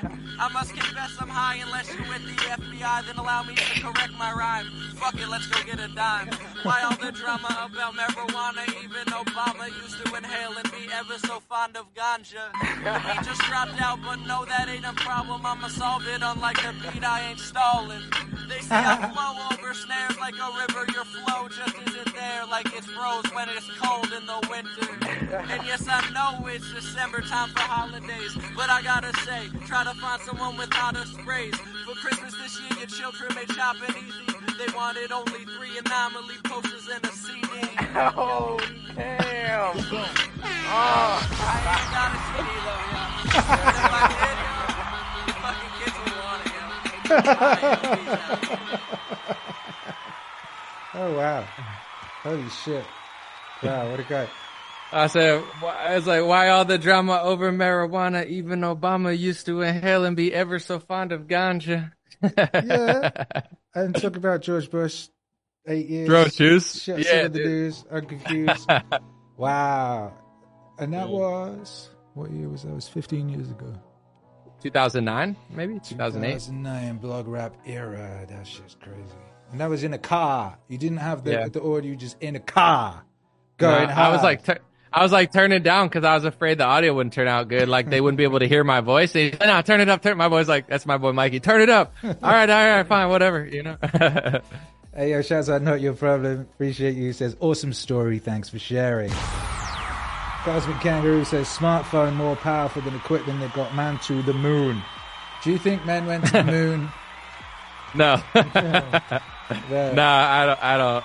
I showed my son that shit just and I didn't say anything. I was like, this is so this. What do you think? And he just pissed himself laughing.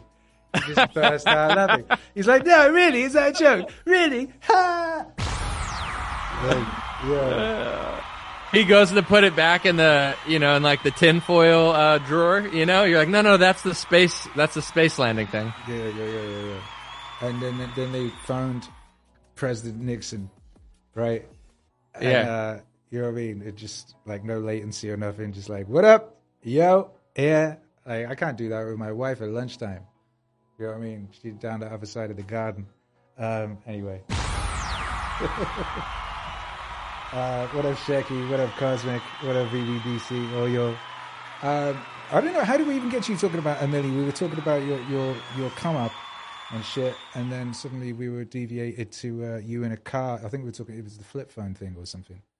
Yeah, Maybe. like that was that was a flip. That was a flip camera. It was called a hmm. flip camera, and it was hmm. just like, hey, you can get a camera in your hand that records videos. Like that was the whole like gimmick of it. I was like, oh, sweet, sweet. Let me Yeah. buy that and then wrap in the car.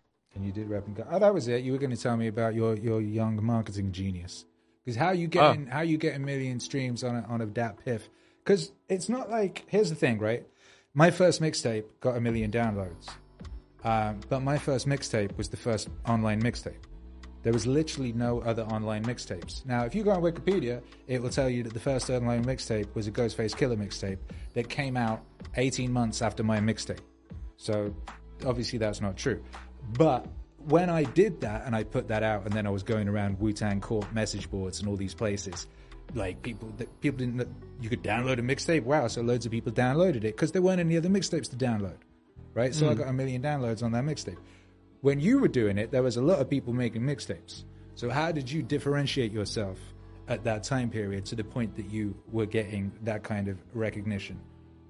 Yeah, definitely more people than zero. You know, if you were that early, then like, yeah, there there's there's slight a lot more competition. Um, I would say SEO, like search engine optimization, is what they call it now. I didn't know what the I didn't know what the name was, but I just said like, all right, how do I get? Because there were there weren't that many videos on YouTube. There weren't that many. Like Will Smith wasn't on YouTube. YouTube was like you, like the celebrities go on TV, you go here. You So too. I started just figuring out titling. I would I would I would rap over instrumentals and put the whole ti- like if you see that it's like anomaly raps over a milli instrumental, a Lil Wayne a milli instrumental. So then it's like actually if see- anomaly kills a milli instrumental.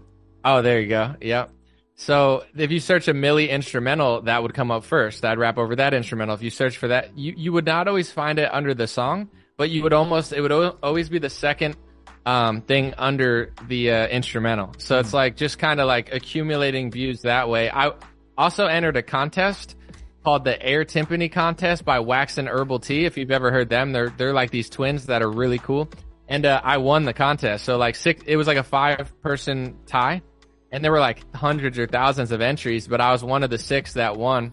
So that helped me get a lot of clout too, because like everyone at that time, not only did I get clout from like winning, but just being in the competition and everyone, like all the thousands of rappers would check like all the other ones. Like it was easier to to see things. Like now, you know, it's not that way, but it was more interactive. So just being in that competition and winning it, it, it gave me like a baseline to start. Like I had a fan base. From a competition. I feel like that. Yeah, I feel like that wouldn't happen now. I feel like competitions are like a relic of a bygone, wholesome era. Do people still have competitions? Do people still respect uh, the victors of competitions? Does that happen? in, in in sports and stuff, but I mean, like, say, like Scribble Scribble Jam was where you'd go for battle rap. That Yeah, doesn't yeah. exist anymore. You know, Yeah. that's dead. Even though that's the coolest thing ever. Like Scribble Jam was the shit.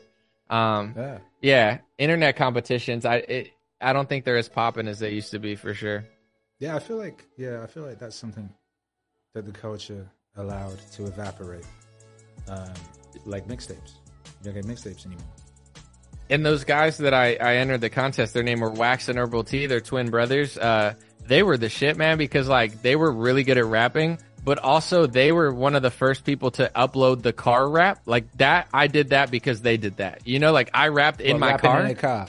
Well, yeah, I always did it anyway, but like I saw them post it on YouTube, and that's where I was like, oh, I could post me rapping in my car, like with my friends on YouTube, because they mm-hmm. were like the first ones who did it, and they were so sick. So, but like, you just, you know, you didn't really think of these things. Like when you put out the mixtape, it's like, what's a mixtape?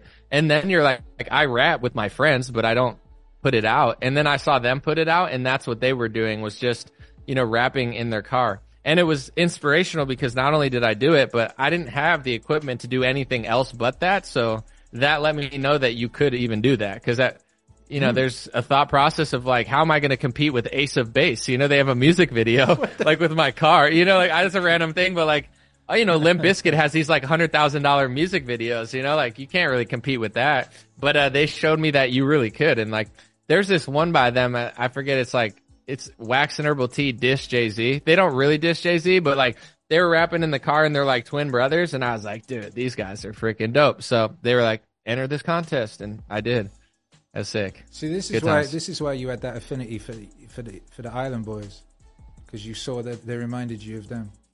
Clearly, No, I mean, I, I would say with the, with the Island Boys, it's just like, I'm not, I'm not a hater and like that, the melody was just kind of cool. It was fire. You know, it was like, a fire melody. It was a fire song. When was they cool. Turned it into an actual song. It was te- it was terrible. I felt like whoever mastered it fucked it up completely. I don't know if you saw the music video, which was really bad. But it was like really distorting and not in a way that's deliberate. They just fucked it up somehow and managed to upload a distorted Right. version of the song. They did remind me of like when you're with your boys, like you, you just keep repeating the same. Like if if, it, if it's good, you're like, yo, I'm on to something. Like that's how I mm-hmm. see them. They're like, I'm an island boy and I'm trying to make. And it's like, hey, let's just repeat this for three minutes because it's so fire. like I've had a moment. I did. A, I was jamming with my brother recently and his friends, and like I thought of a hook in my head. And I was a little drunk too, but like I repeated it like a hundred times because like as I'm freestyling, I freestyle the hook, but then I'm like piecing it together. You know what I'm saying? I'm repeating it, but it's like, let me fine tune it. And then like by the end of it, I'm like, all right, that's what it is. But I'm, I probably said the same thing a hundred times in a row. But it's, I'm like, I'm not getting off this. Yeah, I'm not getting off this moment until I perfect it. Yeah. So you found the moment. That's what you do. That's what comedians do when they're writing a joke. They, they tell the same joke a thousand times until the joke is correct. When you're making a Right. beat, my son will come down here and hang out while I'm making a beat. He'll sometimes go, Dad, it's like sometimes you're just listening to the same thing over and over for half an hour. I'm like, no, there was, there's been subtle differences here, okay? There's been like, that's a different snare to what you remember from half an hour ago. Actually. but yeah, so that's, people don't realize a big part of music is just like, the same thing over and over and over and over and over again until it's right. And what you hear is when we got it right, or when we thought it was right, because that's that's completely subjective. You know what I mean? Did, did you see the working class boy? What mix it was that I sent you? Yeah, Do you remember? four or something. I actually No, 14. It. Fourteen. Was it 14. fourteen? Yeah, because I, I added it to my DJ library and I kept in the mix bit. I didn't edit it that out the title because I thought that might be used. Yeah, mix Yeah, four, 14. no, 14. Yeah. Who mixed this thing? Kinfolk John. So he must hate you, right? No, yeah, for sure. but like, kinfolk, I, I told him I was like, I shouted you out on my other stream too, because uh, yeah, like I'm st- well. At first, I didn't have like the hook right, and like the I, I turned down like working class boy, and then I like it wasn't hitting right, so I was like, how do I do it? So I did it like lower, but then put my voice above it. And then there were little parts where I, I kept changing, dude. I tried to change it to like 16 because I was listening to too much, so much. I took a week off. He like ignored me a little bit, not in a rude way, just probably like, probably like sleep on it, bro. you And then I came back. and then I came back and I was like, mix 14 is perfect. And Oh, he's like, good. okay. Yeah. But I told him if he was gonna do any more, I was gonna pay him extra. You know? Oh, that's good. No, I think that's fair. Yeah. That's the job. That's the job. The uh, I just finished my Marcus new new Marcus Aurelius album, and we spent months mixing that. Like I I mix my own stuff to a certain point, um, basically to the point that it used to be when you heard my shit up until 2019. Then I started working with this guy James Miller, who's a genius. And uh, then I'll hand it over to him, and he'll find do final, final, final tune like genius level shit. Um, but we spent months on that. I like I don't know what version. It was like just at the final point. It's just like there's a slight frequency on that one snare at three minutes and fifty six in that if we just pull it back a little bit, it'll create a greater impact with what comes after. And it's ridiculous Right. subtle shit that's really important, but nobody nobody under, nobody knows, and no one will ever hear it. No one will ever know. You listen to a song, you, you just listen to the song. You like it or you don't. when I, uh, you know, VBDC, if he's still here, we got along pretty easily when we did our song because he's ex- he's extremely picky Mm-hmm. and I'm extremely picky. So like, I bet I annoy the crap out of certain people and he probably annoys the crap out of certain people. But like nothing he said, like mixing the song annoyed me because like we almost always like heard it and like it was like, yo, let's make it better. That's not right. Right. And some people it's like, yo, let's just get done with it. But like we, we hit that pretty like, like we're the same type where it's like, yo, I'm, OCD about things, but it's for a reason. You know what I'm saying? Like every little bit matters. So like I was laughing when we were mixing that song because like every like thing he wanted to add was perfect. But like I was like, bro, I bet most people don't want to do that shit, and I, that's how it is with me. It's like, dude, mix 14 is like psychotic, but at the same time, if it if if you heard mix two, it sucked. like mix two is bad. And dude, I edited the Fundemic video because the guys who edited for me, their first take was like terrible, and I was like give it to me. I edit videos, and it's like you know, it's a thousand times better than it would have been. So I'm Sometimes I'm you gotta do that shit. yeah. Uh, the video's not out yet, is it? Uh, the working class boy, I haven't done a video for it yet. oh, you were the- sorry, you were talking about the Fundemic one. The right? Fundemic one, Right, yeah. I I ain't seen that, but I do have the tune. I do have the tune. So let's listen to that. Why not? Uh, this is Fundemic, Venice Beach Dub Club, and Anomaly. When did this come out? 2021, Oh shit! So this is vintage at this point. This, we're going to listen to the sound of 2021. This was a year or younger- 2022. Oh, okay. So I, this is I, I don't know. slightly scarred. This is because you know things are kind of different after 2020.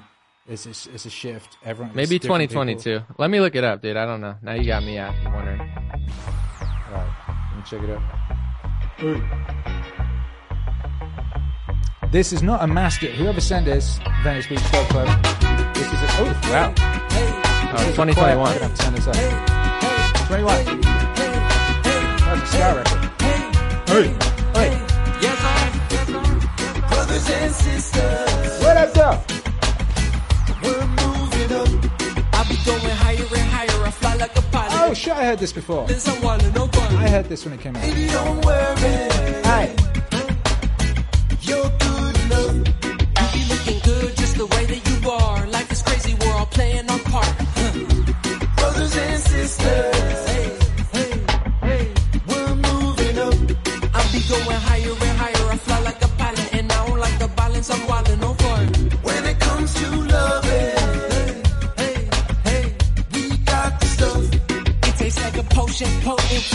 Ocean. It's feel like a roller coaster. How y'all feel tonight?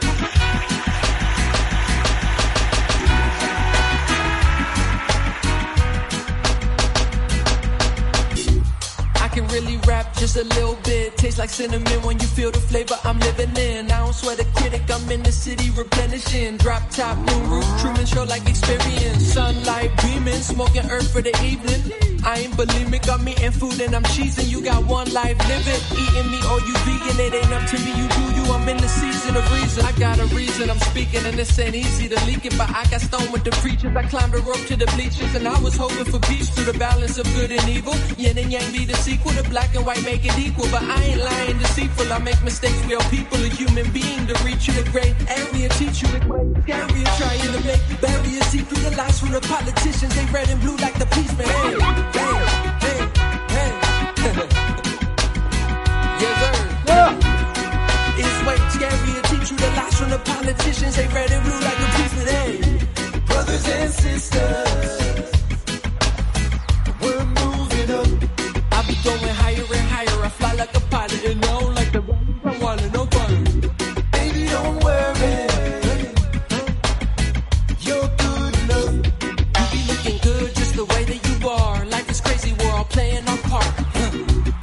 Yo, make some noise. Make some noise. Pandemic, Venice Beach Dub Club, an anomaly. Word around town, this was the number one iTunes reggae song at some point in 2021, I believe. Is that is that factual? Is that factual? 20, 2021, yeah. 2021. Um, yeah, uh, it definitely was at, at a. I, I don't know. Definitely for probably the whole week. Definitely a few days. That's kind of that's some crazy coinc- rinky dinky coincidence. Venice Beach Dub Club has been hanging out at these streams the past week or two, and then zoom, then you appear. He texted me and was like, "Yo, I, are you gonna be on Akira's show?" He said you were gonna be on. I've been listening to his stream. You know, he's super positive and like good times because, you know, a lot of people are not as cool as you. Let's just put it that way. You know, so he- Really? he, he had identified that you were pretty cool. That's I know it's That's it's just true, bro. Nah. People imagine if everyone had your hairstyle and you walked out one day and everyone had it. yeah, yeah. That would be funny. Hey, I know. I- this is this is true. Uh, everyone everyone who hangs out at the meaning stream is super cool though. This is the most uh, super positive uh, place in the world. Everyone is delightful. Shecky, how are you doing? Says woo. JC the Lionheart says, let's see those wave emojis. That's a very good point. Wave emojis, flood chat, aura. What up, Nightbot? Big Bad Wolf says, bangers. Uh, whatever. Yeah, shouts out to Venice Beach Dub Club. Nice one. Uh, how did you two meet? Whoa. Through social media, definitely. Like he had he had sent me his music, like you know, and it was fire. It was just like you know, a lot of people send me stuff and like check this out or can you, and I listened to it and it was um, I I'm trying to think of the exact song it was, but I was like, dang, this is really good, you know, like. I, I was like, I'm gonna add this to my playlist. Sometimes people send you stuff and they'll be like, they'll be like, my brother raps, check it out, and you're like, ah, yeah. you know, like or like Yeah. they're my cousin, he raps, and like anytime someone says their friend raps and it's not them, you're like, this is gonna suck. Yeah. But no, yeah, it's cool. It's depressing. So it's, it's there's yeah. Sometimes you just know though. It's just like yeah, I ain't gonna press that bu- that play button on that because that's just gonna make me like lose respect for you. So like you know what I mean. So you don't, and, and that's cool. But uh, that, so that was I remember that actually when that came out though. So shouts out to you on that one. Big Bad Wolf says super wavy. What up, wifey in the chat? What up, wifey? Evil Doctor Mainstream says crossover I never expected. JC Lionheart says, "What is it that said creative? Who is it that said creativity is about making mistakes, or is it about knowing which mistakes to keep?" Uh, yeah, something like that. Exactly. Uh, it's subjective. Like, you know what I mean? It's like I try not to play. I don't. I aim at not playing works in progress because what will happen is someone will hear a song and they'll love it, but you ain't finished with it yet. And then when you finish it, they won't like that finished version because they already fell in love with the earlier version, and that'll be the one they like the most. You know what I mean? Like I would, sometimes you'd back in the day when people used to play live. uh, you'd see a band play a, new song live for the first time, and then it'd come out, and it, you wouldn't like it the recorded version as much because you liked the inflection they had on the bit of it in in the version you saw live. You know what I mean? Right.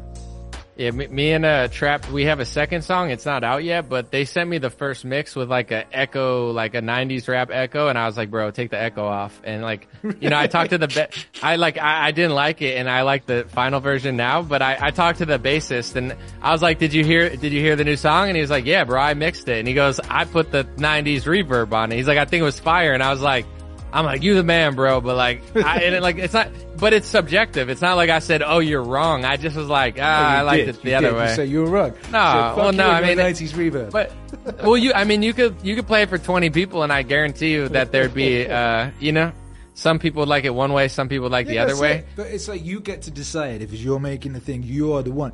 That's all it is. An artist is someone who makes decisions, right? You make decisions with purpose, right? That's literally all you're doing. You're like the brushstroke goes there, the word goes there, the syllable goes there. Reverb, no. Reverb, yes. That's purely it. So you're making decisions. So you're an artist. That's what an artist does. You get to decide. You know what I mean? Yeah. And that's what I, someone uh, does. Go on. No, I was saying um if I rapped over this beat, would it be on beat or would it be like echoed because we're in different places? I don't know. I think it should work. Uh, think it I was gonna say, I'll, it doesn't fit the beat, but I'll rap my lyrics to the song over this. Oh, I can. Just, I just gotta rap it faster this time. I'll let it. I'll let it go back one time. I'll see. Nice. But these are the lyrics on the new song. It's not out yet, but I like the. I could do it double time here. Ready? It's gonna All be faster. They dumbing down the population. No hate and just observation. Make mass profits from inoculation. Give women pills to stop ovulation. This campus, no concentration. I'm controversial. Stop debating. The simple truth is now God forsaken. I'm confiscating this sloppy matrix. I don't care for your occupation. I want all humans in this conversation. I'm Harry Truman with the bonds of Jason. If you try to stop me, I will not just take it. God bless. I'm a thoughtful patron, but the current West is an abomination. It's time to face it. My proclamation is wake up before it all gets taken. What? what? What? Well, I have to take that beat off now because you just laid waste out on it, and that was just, just disrespected that lovely beat. What was that from? That's the new song. It's it's uh it's with Trapt. I just is my first verse on the new song. Oh wow, you, you it's not it's not even out yet. You just leaked the shit out of that verse. I leaked it on Roseanne first because I rapped it for her, and she was like, uh, like we were live on her podcast, and she's like, I like that rap. Can you do that rap? and I'm like, hell yeah. I So I, I did it. I did it a cappella, but yeah, it's it's been leaked. They, I, I'm trying to like, I hope he puts it out at some point. But we, he made me do a green screen video. Like the lead singer Trav was like, "Yo, do this green screen video. Take pictures of your face and stuff, like at angles." I was like, "Okay." And then the video guy like didn't do it. He was gonna turn me into an avatar or something. I was like, "Bro, I don't know what you're doing, but I'll do it." You, you know, like I'll film it. So I think it's not out because the music video fell through. Huh. Well, so we need, so we need a campaign for that one. Yo, make some noise got- in the chat. Oh, Nick, yeah, people are making noise in the chat. We got nuke emojis in the chat. Nick Mayoga says, sheesh. Big Bad Wolf says, fire.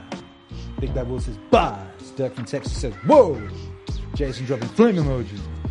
Yeah, Big Bad Wolf says, you can't make a bad move on true art. Yeah, quite. Uh, yeah, that was good. Hey, that works. Yeah. It did, but the point being is, oh, now we know that you can do uh, live rapping on a Zoom call, and there isn't latency. You appear to be Oh, I, on there.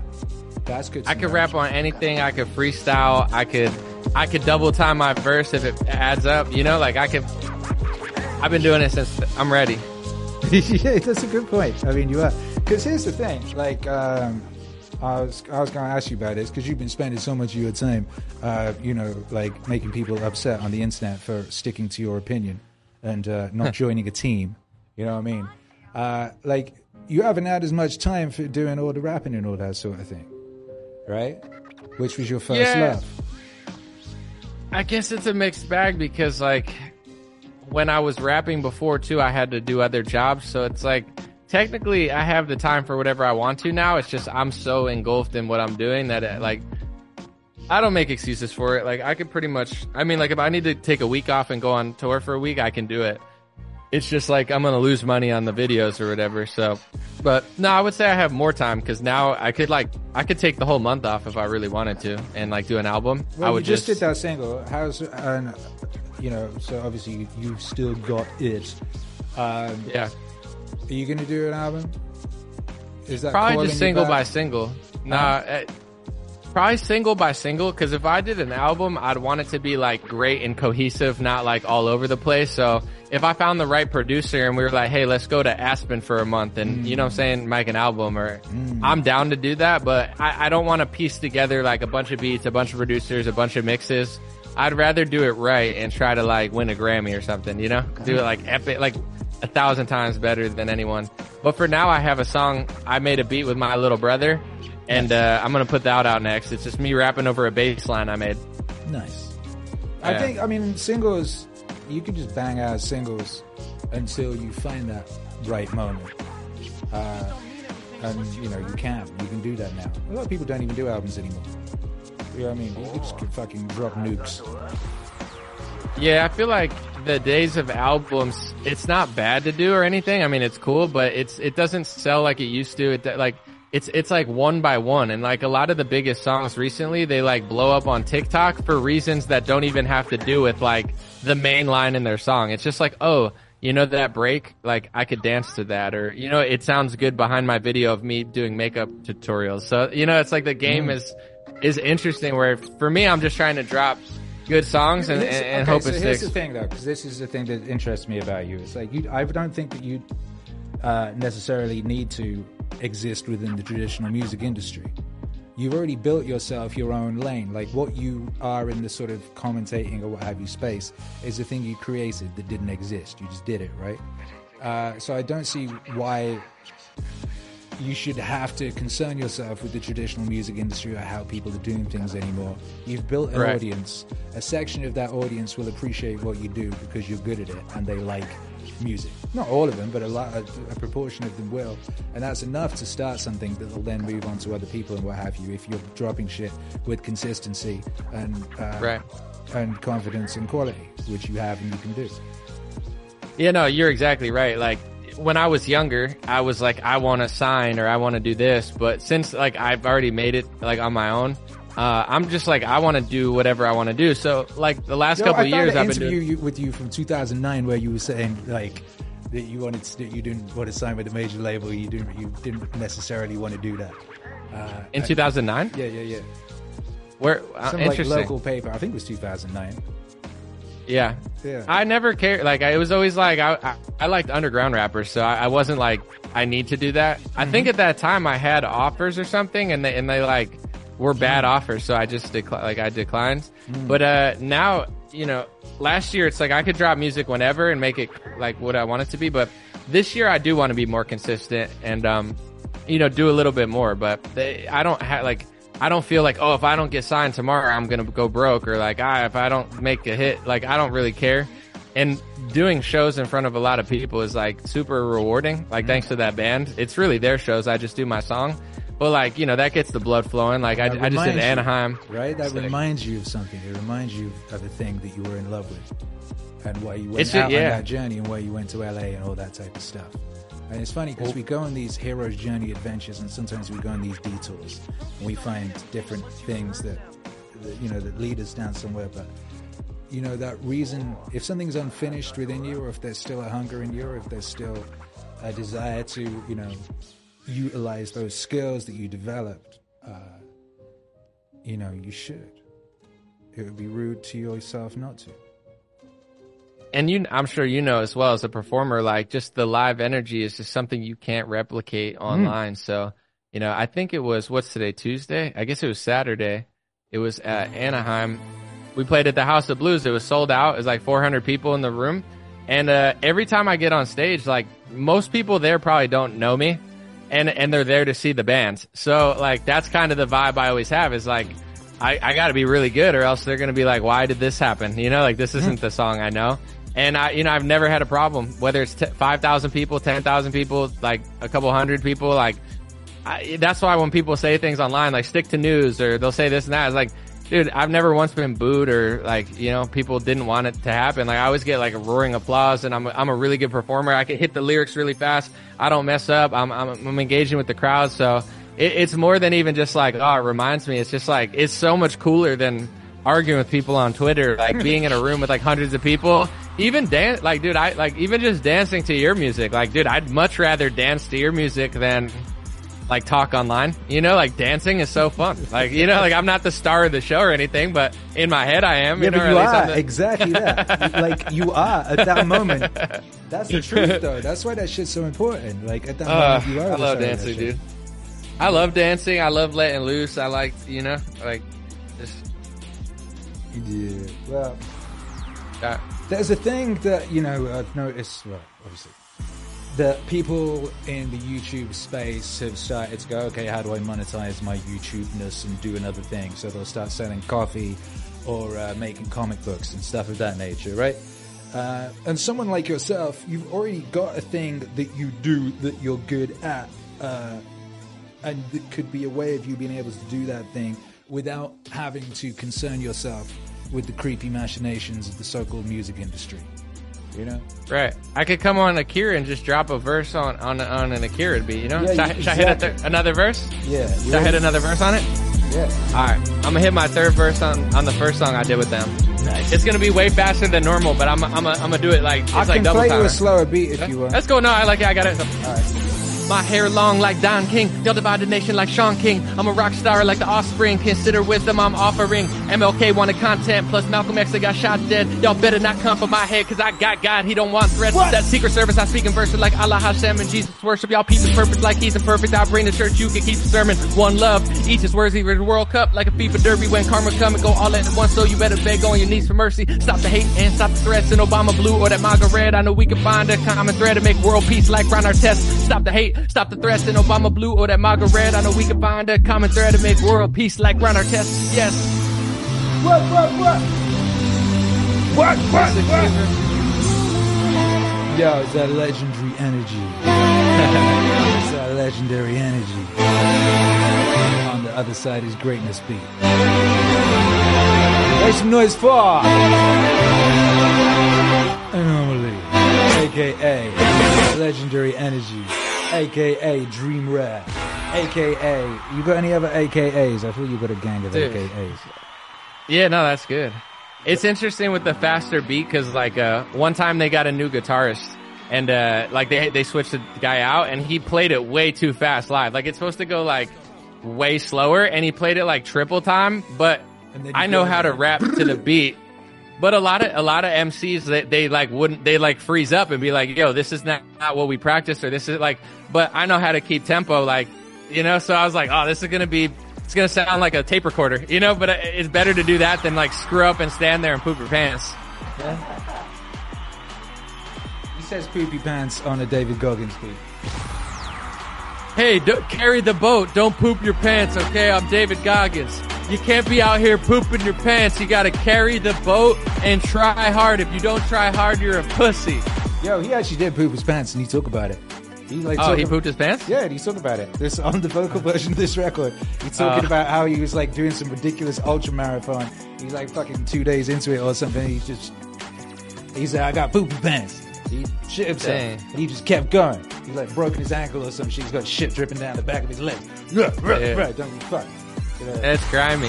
hey, there's a Yo, we got a request here uh, as we as we come to the end of this legendary energy type of a situation broadcast thing. Venice Beach Dub Club has requested Matrix Breaker. And uh, you want you want to tell me about this Matrix Breaker shit? Yeah, so it's funny. I think the I think the producer of that song doesn't like me anymore, but that's okay. We we still made it. It's uh you know, it's the Grammy. I don't know if they're nominated or award winning, but uh, the Justice League. They're a big No like shit. um, yeah. Justice so one League of the members hit me up. man. Yeah, they hit me up and they like my videos. And I said, let's do a song. We did this, and basically what happened was he took like I I should have done something else honestly, but he told me to put it out and sell it, but it was a sample, and I said, dude, all my music's 100% royalty free. I don't want to like try to sell a song I don't own, so I put it out just on SoundCloud for free, and then he never talked to me again. But like he was telling me just put it on Spotify and like if they hit you up for royalties, like the person who made the sample, then just pay them. But they probably won't care. And I was like, I don't know, bro. I'd rather not. You know, like I have a all of my songs are 100% owned. Like I don't. It's not a sample that I never cleared. But he said, don't don't worry about clearing it. And I just dropped it on Spotify and YouTube, and he got pissed. He's like, "What the fuck? You're wasting my beat." Yeah. it sucks. It's a good song too. I don't, you know. I mean, I, I, yeah, that's pretty much that's what people do. Uh, Yung Gravy did that with Magic. You know what I mean? Right. And it blew up, and then he it disappeared off Spotify for a week. During which time he negotiated something with the people, and then it went back up again. Here's the thing with that. I probably should have done that. Yeah, it's you know it's, it's a tricky thing. Uh, but like you know what I mean. Worst case scenario, what happens? I don't know. This guy, the guy don't like me anymore, but He or don't he don't want to. I go. think he just thinks I wasted a beat because he probably charges a lot, and he's like, "Here's one for free," you know. And he's like, "This stupid kid like just blew it," and I'm, I was like, "I don't know, bro. I'm not trying to." I don't know. I'd rather get the sample cleared personally than beforehand, but I guess, you know, I should have listened to him maybe, but it is what it It is. is what it is. Well, what God it bless is- the guy, I mean, yeah, it- it's it a is- moment. It happened. It's a song. It exists. So Yeah, and, we, what- and, we, yeah. and we're going to check it out. Uh, for Venice Beach Dub Club, who says that's the diamond. Oh, that's the diamond emoji. I don't know if that has a different meaning. Um, yeah, yeah, They said. I'd never get here. Justice League. They told Oh, me not to rap about politics. They said I just talk about women and drugs like they wanted me to kill the kids or some shit. But you know, I went my own route. 250 million views. No deal, no label, no manager. Y'all fucked up. Listen, hold up. Uh, I'm bringing hip hop back. They tried to kill it like Gaddafi. Rest in peace, the prodigy. Sorry, the system got you. They sleeping in the streets, but bet they feel this in Zimbabwe. Spend a trillion fighting war, but still ain't lifting up the projects. It's a mindset, and they don't want you to find strength. I might flex and raise the children to heights. Yes, I know these rap sites ain't gonna give me the interview, cause in 10 ah! minutes I could probably brighten up the inner you. Ah! They don't want you to have self-awareness. They want you helpless, careless. They want you dead on welfare. They want you bred to bring hell here. They want you fighting in the streets, so you're not grateful for the freedom in this country. Hell yeah. They want you locked up or voting for them liberals. That means bigger government, don't get this shit confused. They use emotion so your instincts get switched and skewed. They take your taxes and gun rights like this is cool. I make it drizzle like Mayweather and Mayweather. You may weather the storm, but the kid better. Y'all transparent like your kids switch genders, you see through. I see you and I ain't a scared fella, I'm a warrior. If words are weapons, nothing's gorier. The women wanna touch me from Echo Park to Astoria. These hipster women like craft beer and Netflix. She's innocent and she's friendly. Some girls are undercover sluts, they like see me be spoiled. It's trending around the map now like CBD oil. Y'all gotta wrap it up, I call it easy E foil. Y'all some obsolete pieces like a DVD coil. Y'all ain't fucking with the kid. R. Kelly's bodyguard, but he ain't the only one. What the fuck you think they lobby for? They say I work too much and I should hobby more. Skyscraper flow, you chillin', sitting on the lobby floor. They say anomaly, I don't like your rapping. I think to myself, you know what I don't like? The fact that I've accomplished more in a day of my life than you have in three decades, you ain't playing it right. Y'all should stop hating and pay me for consultation. I could probably change your life with a minute of observation. If you can't buy your girl, just bet my cock and Jason, you a cuck. You can watch her, she swallow my dog like Nathan's. I'm a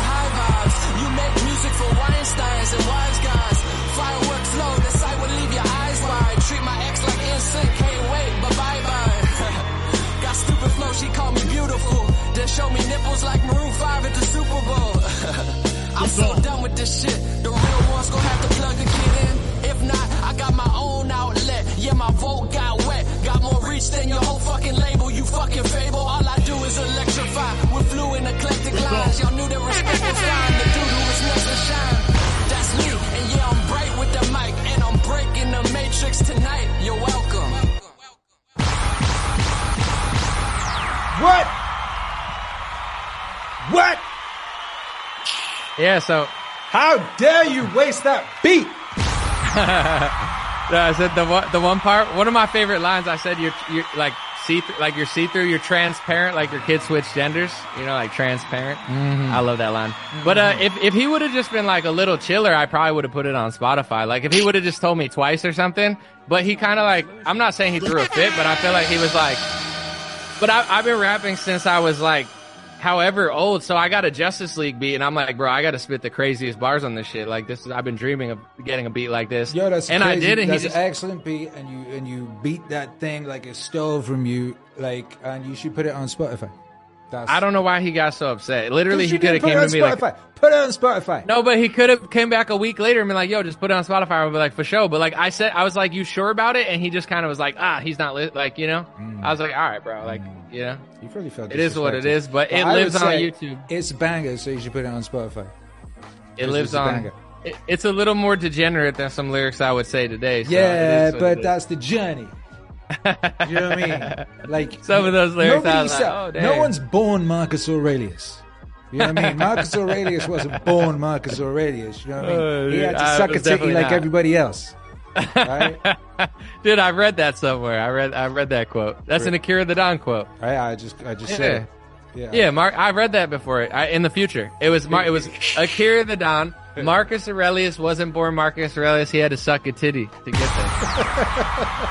I remember that. Yeah. There you go. Uh, thank you for joining us on this fine evening. Um, it's been lovely speaking with you, and uh, I look forward to speaking with you again. There's lots more stuff I could. There's a billion things I could talk to you about, frankly. Uh, but I think that's a positive way to end things, because otherwise we'll start talking about awful degeneracy and the horror show that's going to be 2024. I would say the shit show, not the horror show. Horror is what you know you make of it. Uh, but there is a Don't shit worry, show coming up, dude. You're going to be plugged in. I feel for you because it's your job. You're going to be plugged into this shit. I ain't going to be ignoring it for the most part. Ignore it. Don't don't worry. The deep state has it covered, bro. They're gonna they're they got both parties, bro. They're gonna win either way. Yeah, I'll, I'll give you a. Sp- And that Yeah, guy the- with the funny voice. Don't forget the guy with the funny voice who's, mar- who's married to Larry David's wife. What the fuck? Who's that? Huh? Who's that? It's like um, the Kennedy Kennedy Shawing Batter Kennedy Kennedy thing. Oh, uh, oh, the what? RFK? Yeah, Larry, Larry David's wife. Is that her wife? What? You know more than me, bro. Larry David's wife is Robert Kennedy's wife. Oh, she divorced Larry David and went to RFK. No, they true? were married on a TV show called Curb Your Enthusiasm. Maybe Oh, you saw bro, it. It was pretty funny. No. Oh, okay, I'm a. I'm like the last TV show I saw was Golden Girls. Yo, Curb Your Enthusiasm's 20 years old now. Did you know that? That's crazy. Like, Golden Girl, yeah. In the first season Golden of Girls. Curb Your Enthusiasm, there's an episode where Larry David orders a Girls Gone Wild D, sorry, via video, or his manager does. I, like, dude, that's how Girls Gone show is. Do you remember those commercials, dude? At Yeah, night, that's how old that on- show is. Dude, I remember like I'd be watching like Howard Stern at night, looking around, mm-hmm. be like, "Yo, Howard," you know, and then it would be like "Girls Gone Wild," and I was like, making sure the door is closed, and it's just like, "Woo!" And I'm like, I'm, I'm like, how do I get to that bus? like, where is, is that bus? Like, how do I do that? How, I want that. That's where I want to be. How do I get to there? So then you say, I know, I'll be a rapper. I'll be a rapper who, who then talks about the news. That's how I will get to that That's how I'm gonna get them boobies. bus where they go, what? Yeah. oh Yeah, man, sounds you good times, good Yes, times. indeed. Uh, so, yeah, what's your plan for staying sane in this year of hitherto unprecedented uh, fuckery that's going to be popping off second by second? I second? guess I'm like four years, I'm, and I'm not trying to brag, but I'm like four years ahead of most like news people. So, so like I, none of this surprises me. Like I'm not, nothing shocks me anymore. I'm not like blown away. Like I don't believe any of these people. So just got to make jokes about it, laugh, enjoy yourself, do what you can, but not stress about it because like, you know, people are watching like the script.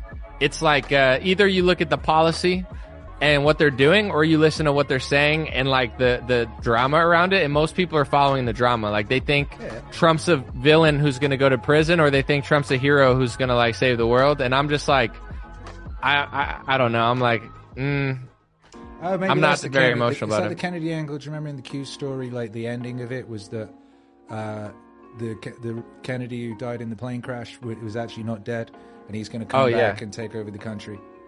Was that jfk jr jfk jr yeah they said jfk jr was alive father, wasn't it?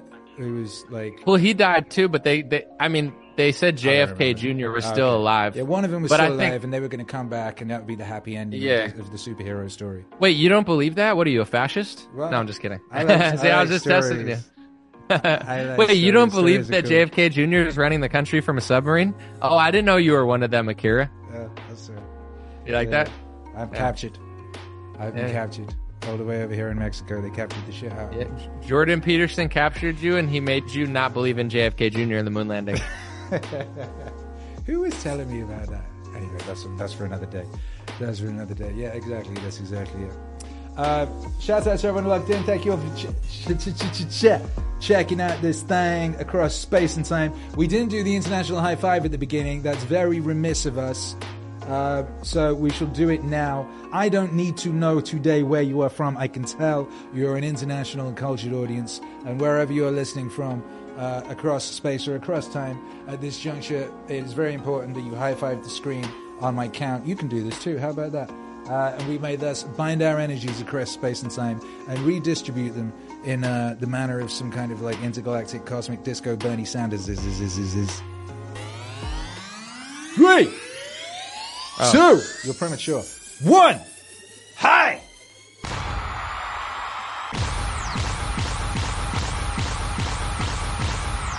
Five, five, Joe. Hi, flipping five. And um, yeah.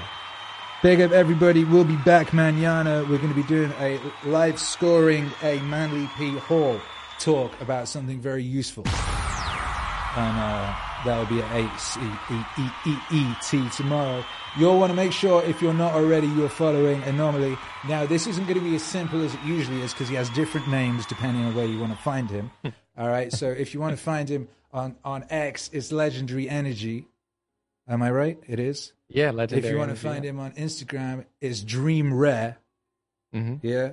If you're on Yes. Facebook, where he's him, him and like two million of your grandparents hang out, uh, Mhm. what is it there? Anomaly. A N zero A M A O Y. Okay, that's fine. And and YouTube, the link will be in the description. Anomaly as well. Yeah, and and Spotify. yeah, Spotify, Same where you can listen to that tune we just played. It's a banger because he's definitely going to upload it to Spotify. No, really, he really is.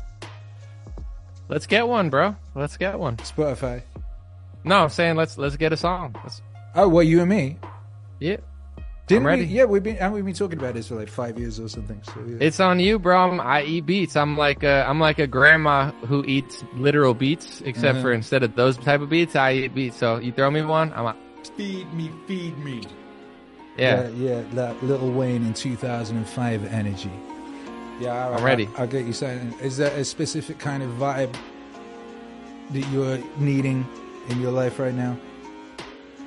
Nah, dude, just honestly like something, something real, you know, and, and, and like that could mean whatever. Like if it's real, I'm, I'm gonna feel it and I'm gonna, I'm gonna slide on it. You know, I'm a, like a kid going down a like a ski, a ski slope. You know, in his little what are those things called?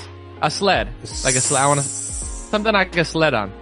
Yo, yeah, that's what I did, and that's that's cool because I was, that's yeah. Anyway, we were just playing that Max B song the other day, where he goes, "So much coke in the crib, we need skis," which is one of my favorite lines. Is he out of jail or no? No, but Max they still got him in jail. It's ridiculous. He's still in recorded- jail? Yeah, he's recorded a couple fire songs from jail. Remember when Shyne was in jail and the songs were all like recorded down a phone and they were all crackly and they sounded terrible? Like now, the way the songs they record in jail now sound great because I guess they're just recording on them iPhones or whatever. So he got a Bro, couple he- tunes that are really good. He might be out soon. I just saw an article that says Max B all smiles ahead of prison release. It's almost over. They keep saying that, but they've been saying that for like ten years. What did he do? Nothing. He didn't do nothing. He was a good boy. He wasn't even there. He got set up by some chick. Some chick did something and said that he told her to do it, and there was the evidence is very, very shaky. Oh, it's like on some Charles Manson thing where they just said that someone told them. Some chick robbed a guy in a hotel and said it was that it was his fault, and he told us to do it.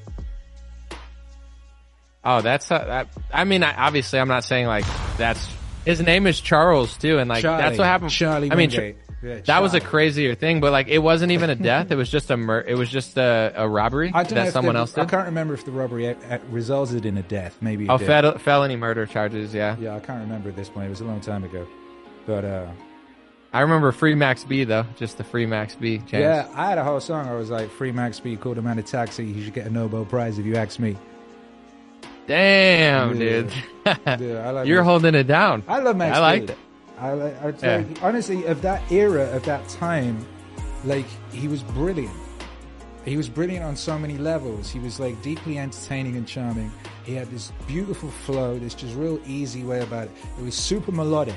Like people talk about the way like Drake came in and made rap melodic, but Max B before Drake was doing melodic rap in a way that was super cool. It was dope, right? It kind of had an almost Nate Dogg esque kind of like melody about it, but in a kind of like G funkish fashion. I don't know. There was something just really cool and, and sleaze about the way Charlie Wingate was getting down back then. And He they used took to, him uh, he-. He used to collab with like French Montana, right? Yeah, And no, those, people? Coke Boys Yeah. mixtapes are some of my favorite records Yeah. to this day. They're on Spotify and they are all illegal samples, by the way. Right. Uh, They probably cleared them, or no, maybe they, they, didn't don't clear care. shit. They did not clear shit. It makes uh, it amazes me because there, they there's just one day all of his catalog just went up on Spotify, like 46 mixtapes or something. None of that shit is cleared. It's the same like terrible quality, like 128, 96 kbs fucking MP3 bit rate that it was when it was on DatPiff or whatever. That's the tragedy of that time period. Is so much great music just got lost in the abyss Right. when DatPiff disappeared. And Well, like, also- shit is not on Spotify or whatever. And that's how That people listen and- to everything now. and also like on YouTube and stuff for a while it was like use these beats like you know get, you could use these beats but you can't sell them put them on a mixtape for free Hmm. and then like overnight it became like your, your videos will all be taken down if you used other people's music where like Hmm. that wasn't the rule forever it was like use it just don't sell it and then it was like not only can you not sell it but you also can't even like use it so like it it got taken down copyrighted and like you know, I think everyone like ran to the shadows because it's it's not like anyone was breaking rules. They just the rules changed and and then like everything previous.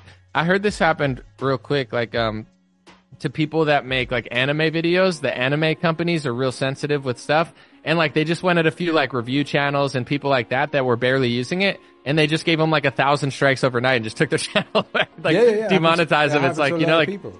A lot of yeah, it's crazy. I remember when it kicked off because I was in. Um, uh, I had a group called Midnight Men, and we were like a DJ duo type thing, and we were doing a lot of remixes. And um, we had some really big remixes that were really massive on SoundCloud, like millions of streams. And then one day I woke up and our whole SoundCloud channel, and that was when SoundCloud was the big thing, had just been deleted because Univer- uh, SoundCloud had handed over control to Universal, and Universal were just going around nuking accounts that had remixes of stuff that they owned on it.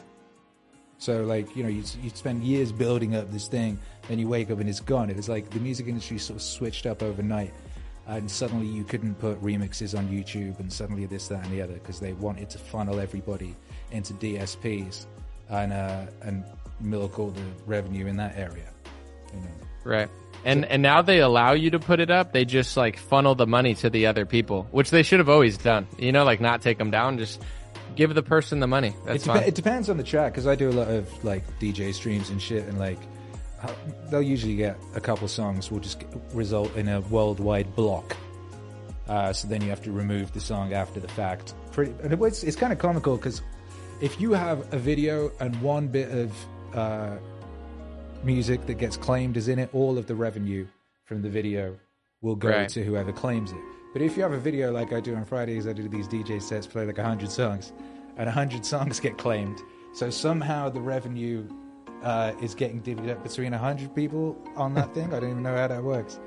That's It's- funny. Anyway, we're in a weird ass time, and we'll look back on this time as a weird ass time, like we always look back on times as weird ass times. You know what I mean? But uh, It's been a pleasure. yeah, always, always. Uh, congratulations, Felicidades. You made it. Growing stronger every day. Without compromising your bad motherfuckerness. Ladies and gentlemen, make some noise for Anomaly. Appreciate you. Thank you, my friend. Yeah, appreciate you. Uh, the Meaning Stream was brought to you by MeaningWave.com. MeaningWave.com. Why, anomaly, why? Because happiness is a side effect of meaning. Head on over to MeaningWave.com today, where you can look at blogs about Meaning Wave stuff. Uh, you can also look, get fast, bitch, bitch, bitch, speed, speed. Thank you, Burton Braley. That was a blog we did today about Burton Braley. He was a poet. Do you know Burton Braley? No, he's a great American poet uh, from 100 years ago. I've been turning his poems into songs. They're bangers.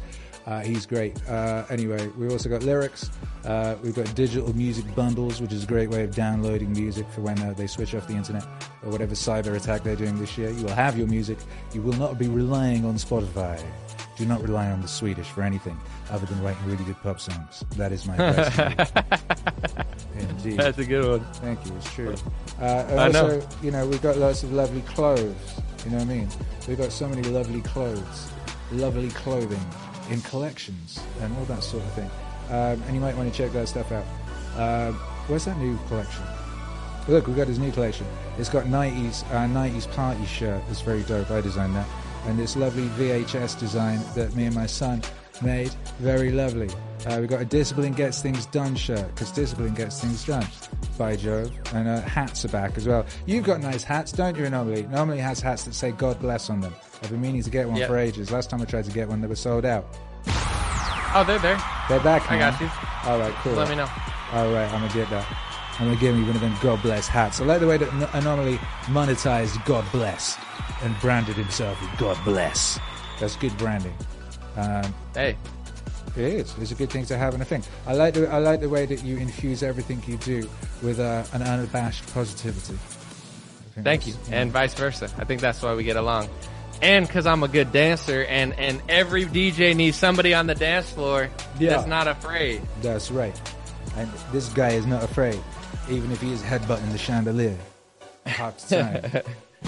anyway, yeah, gomeaningwave.com. Uh, there's also support links where you can support if you wish to do that. And of course you do because your your life is made better by the existence of Meaning Wave. So you want to click the support link and uh, and you know send us 17 bitcoins, and uh, we will use them wisely. Don't you worry about that. And uh, with that being said, thank you all for being here. Amanda Dances, good to see you. Shecky, Nick, Charlotte, hello, darling wife. Uh, JT the Lionheart, Big Bad Wolf, Not Your Problem, Shecky. Where's Homeboy? Matthew Felty, appreciate you. Thank you for the support. Soul Killer, all of y'all. We'll see you tomorrow. We'll be back. Look at that lovely yawn. Make sure you follow an anomaly wherever anomaly be. And we will see you very soon. Love to you and your family. God bless.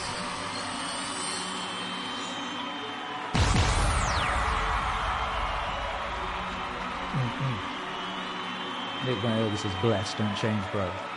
I have to. My cells are dividing and, and reconstructing themselves. I will be different tomorrow. I'll see you then. Boom. Stream ended. Delightful.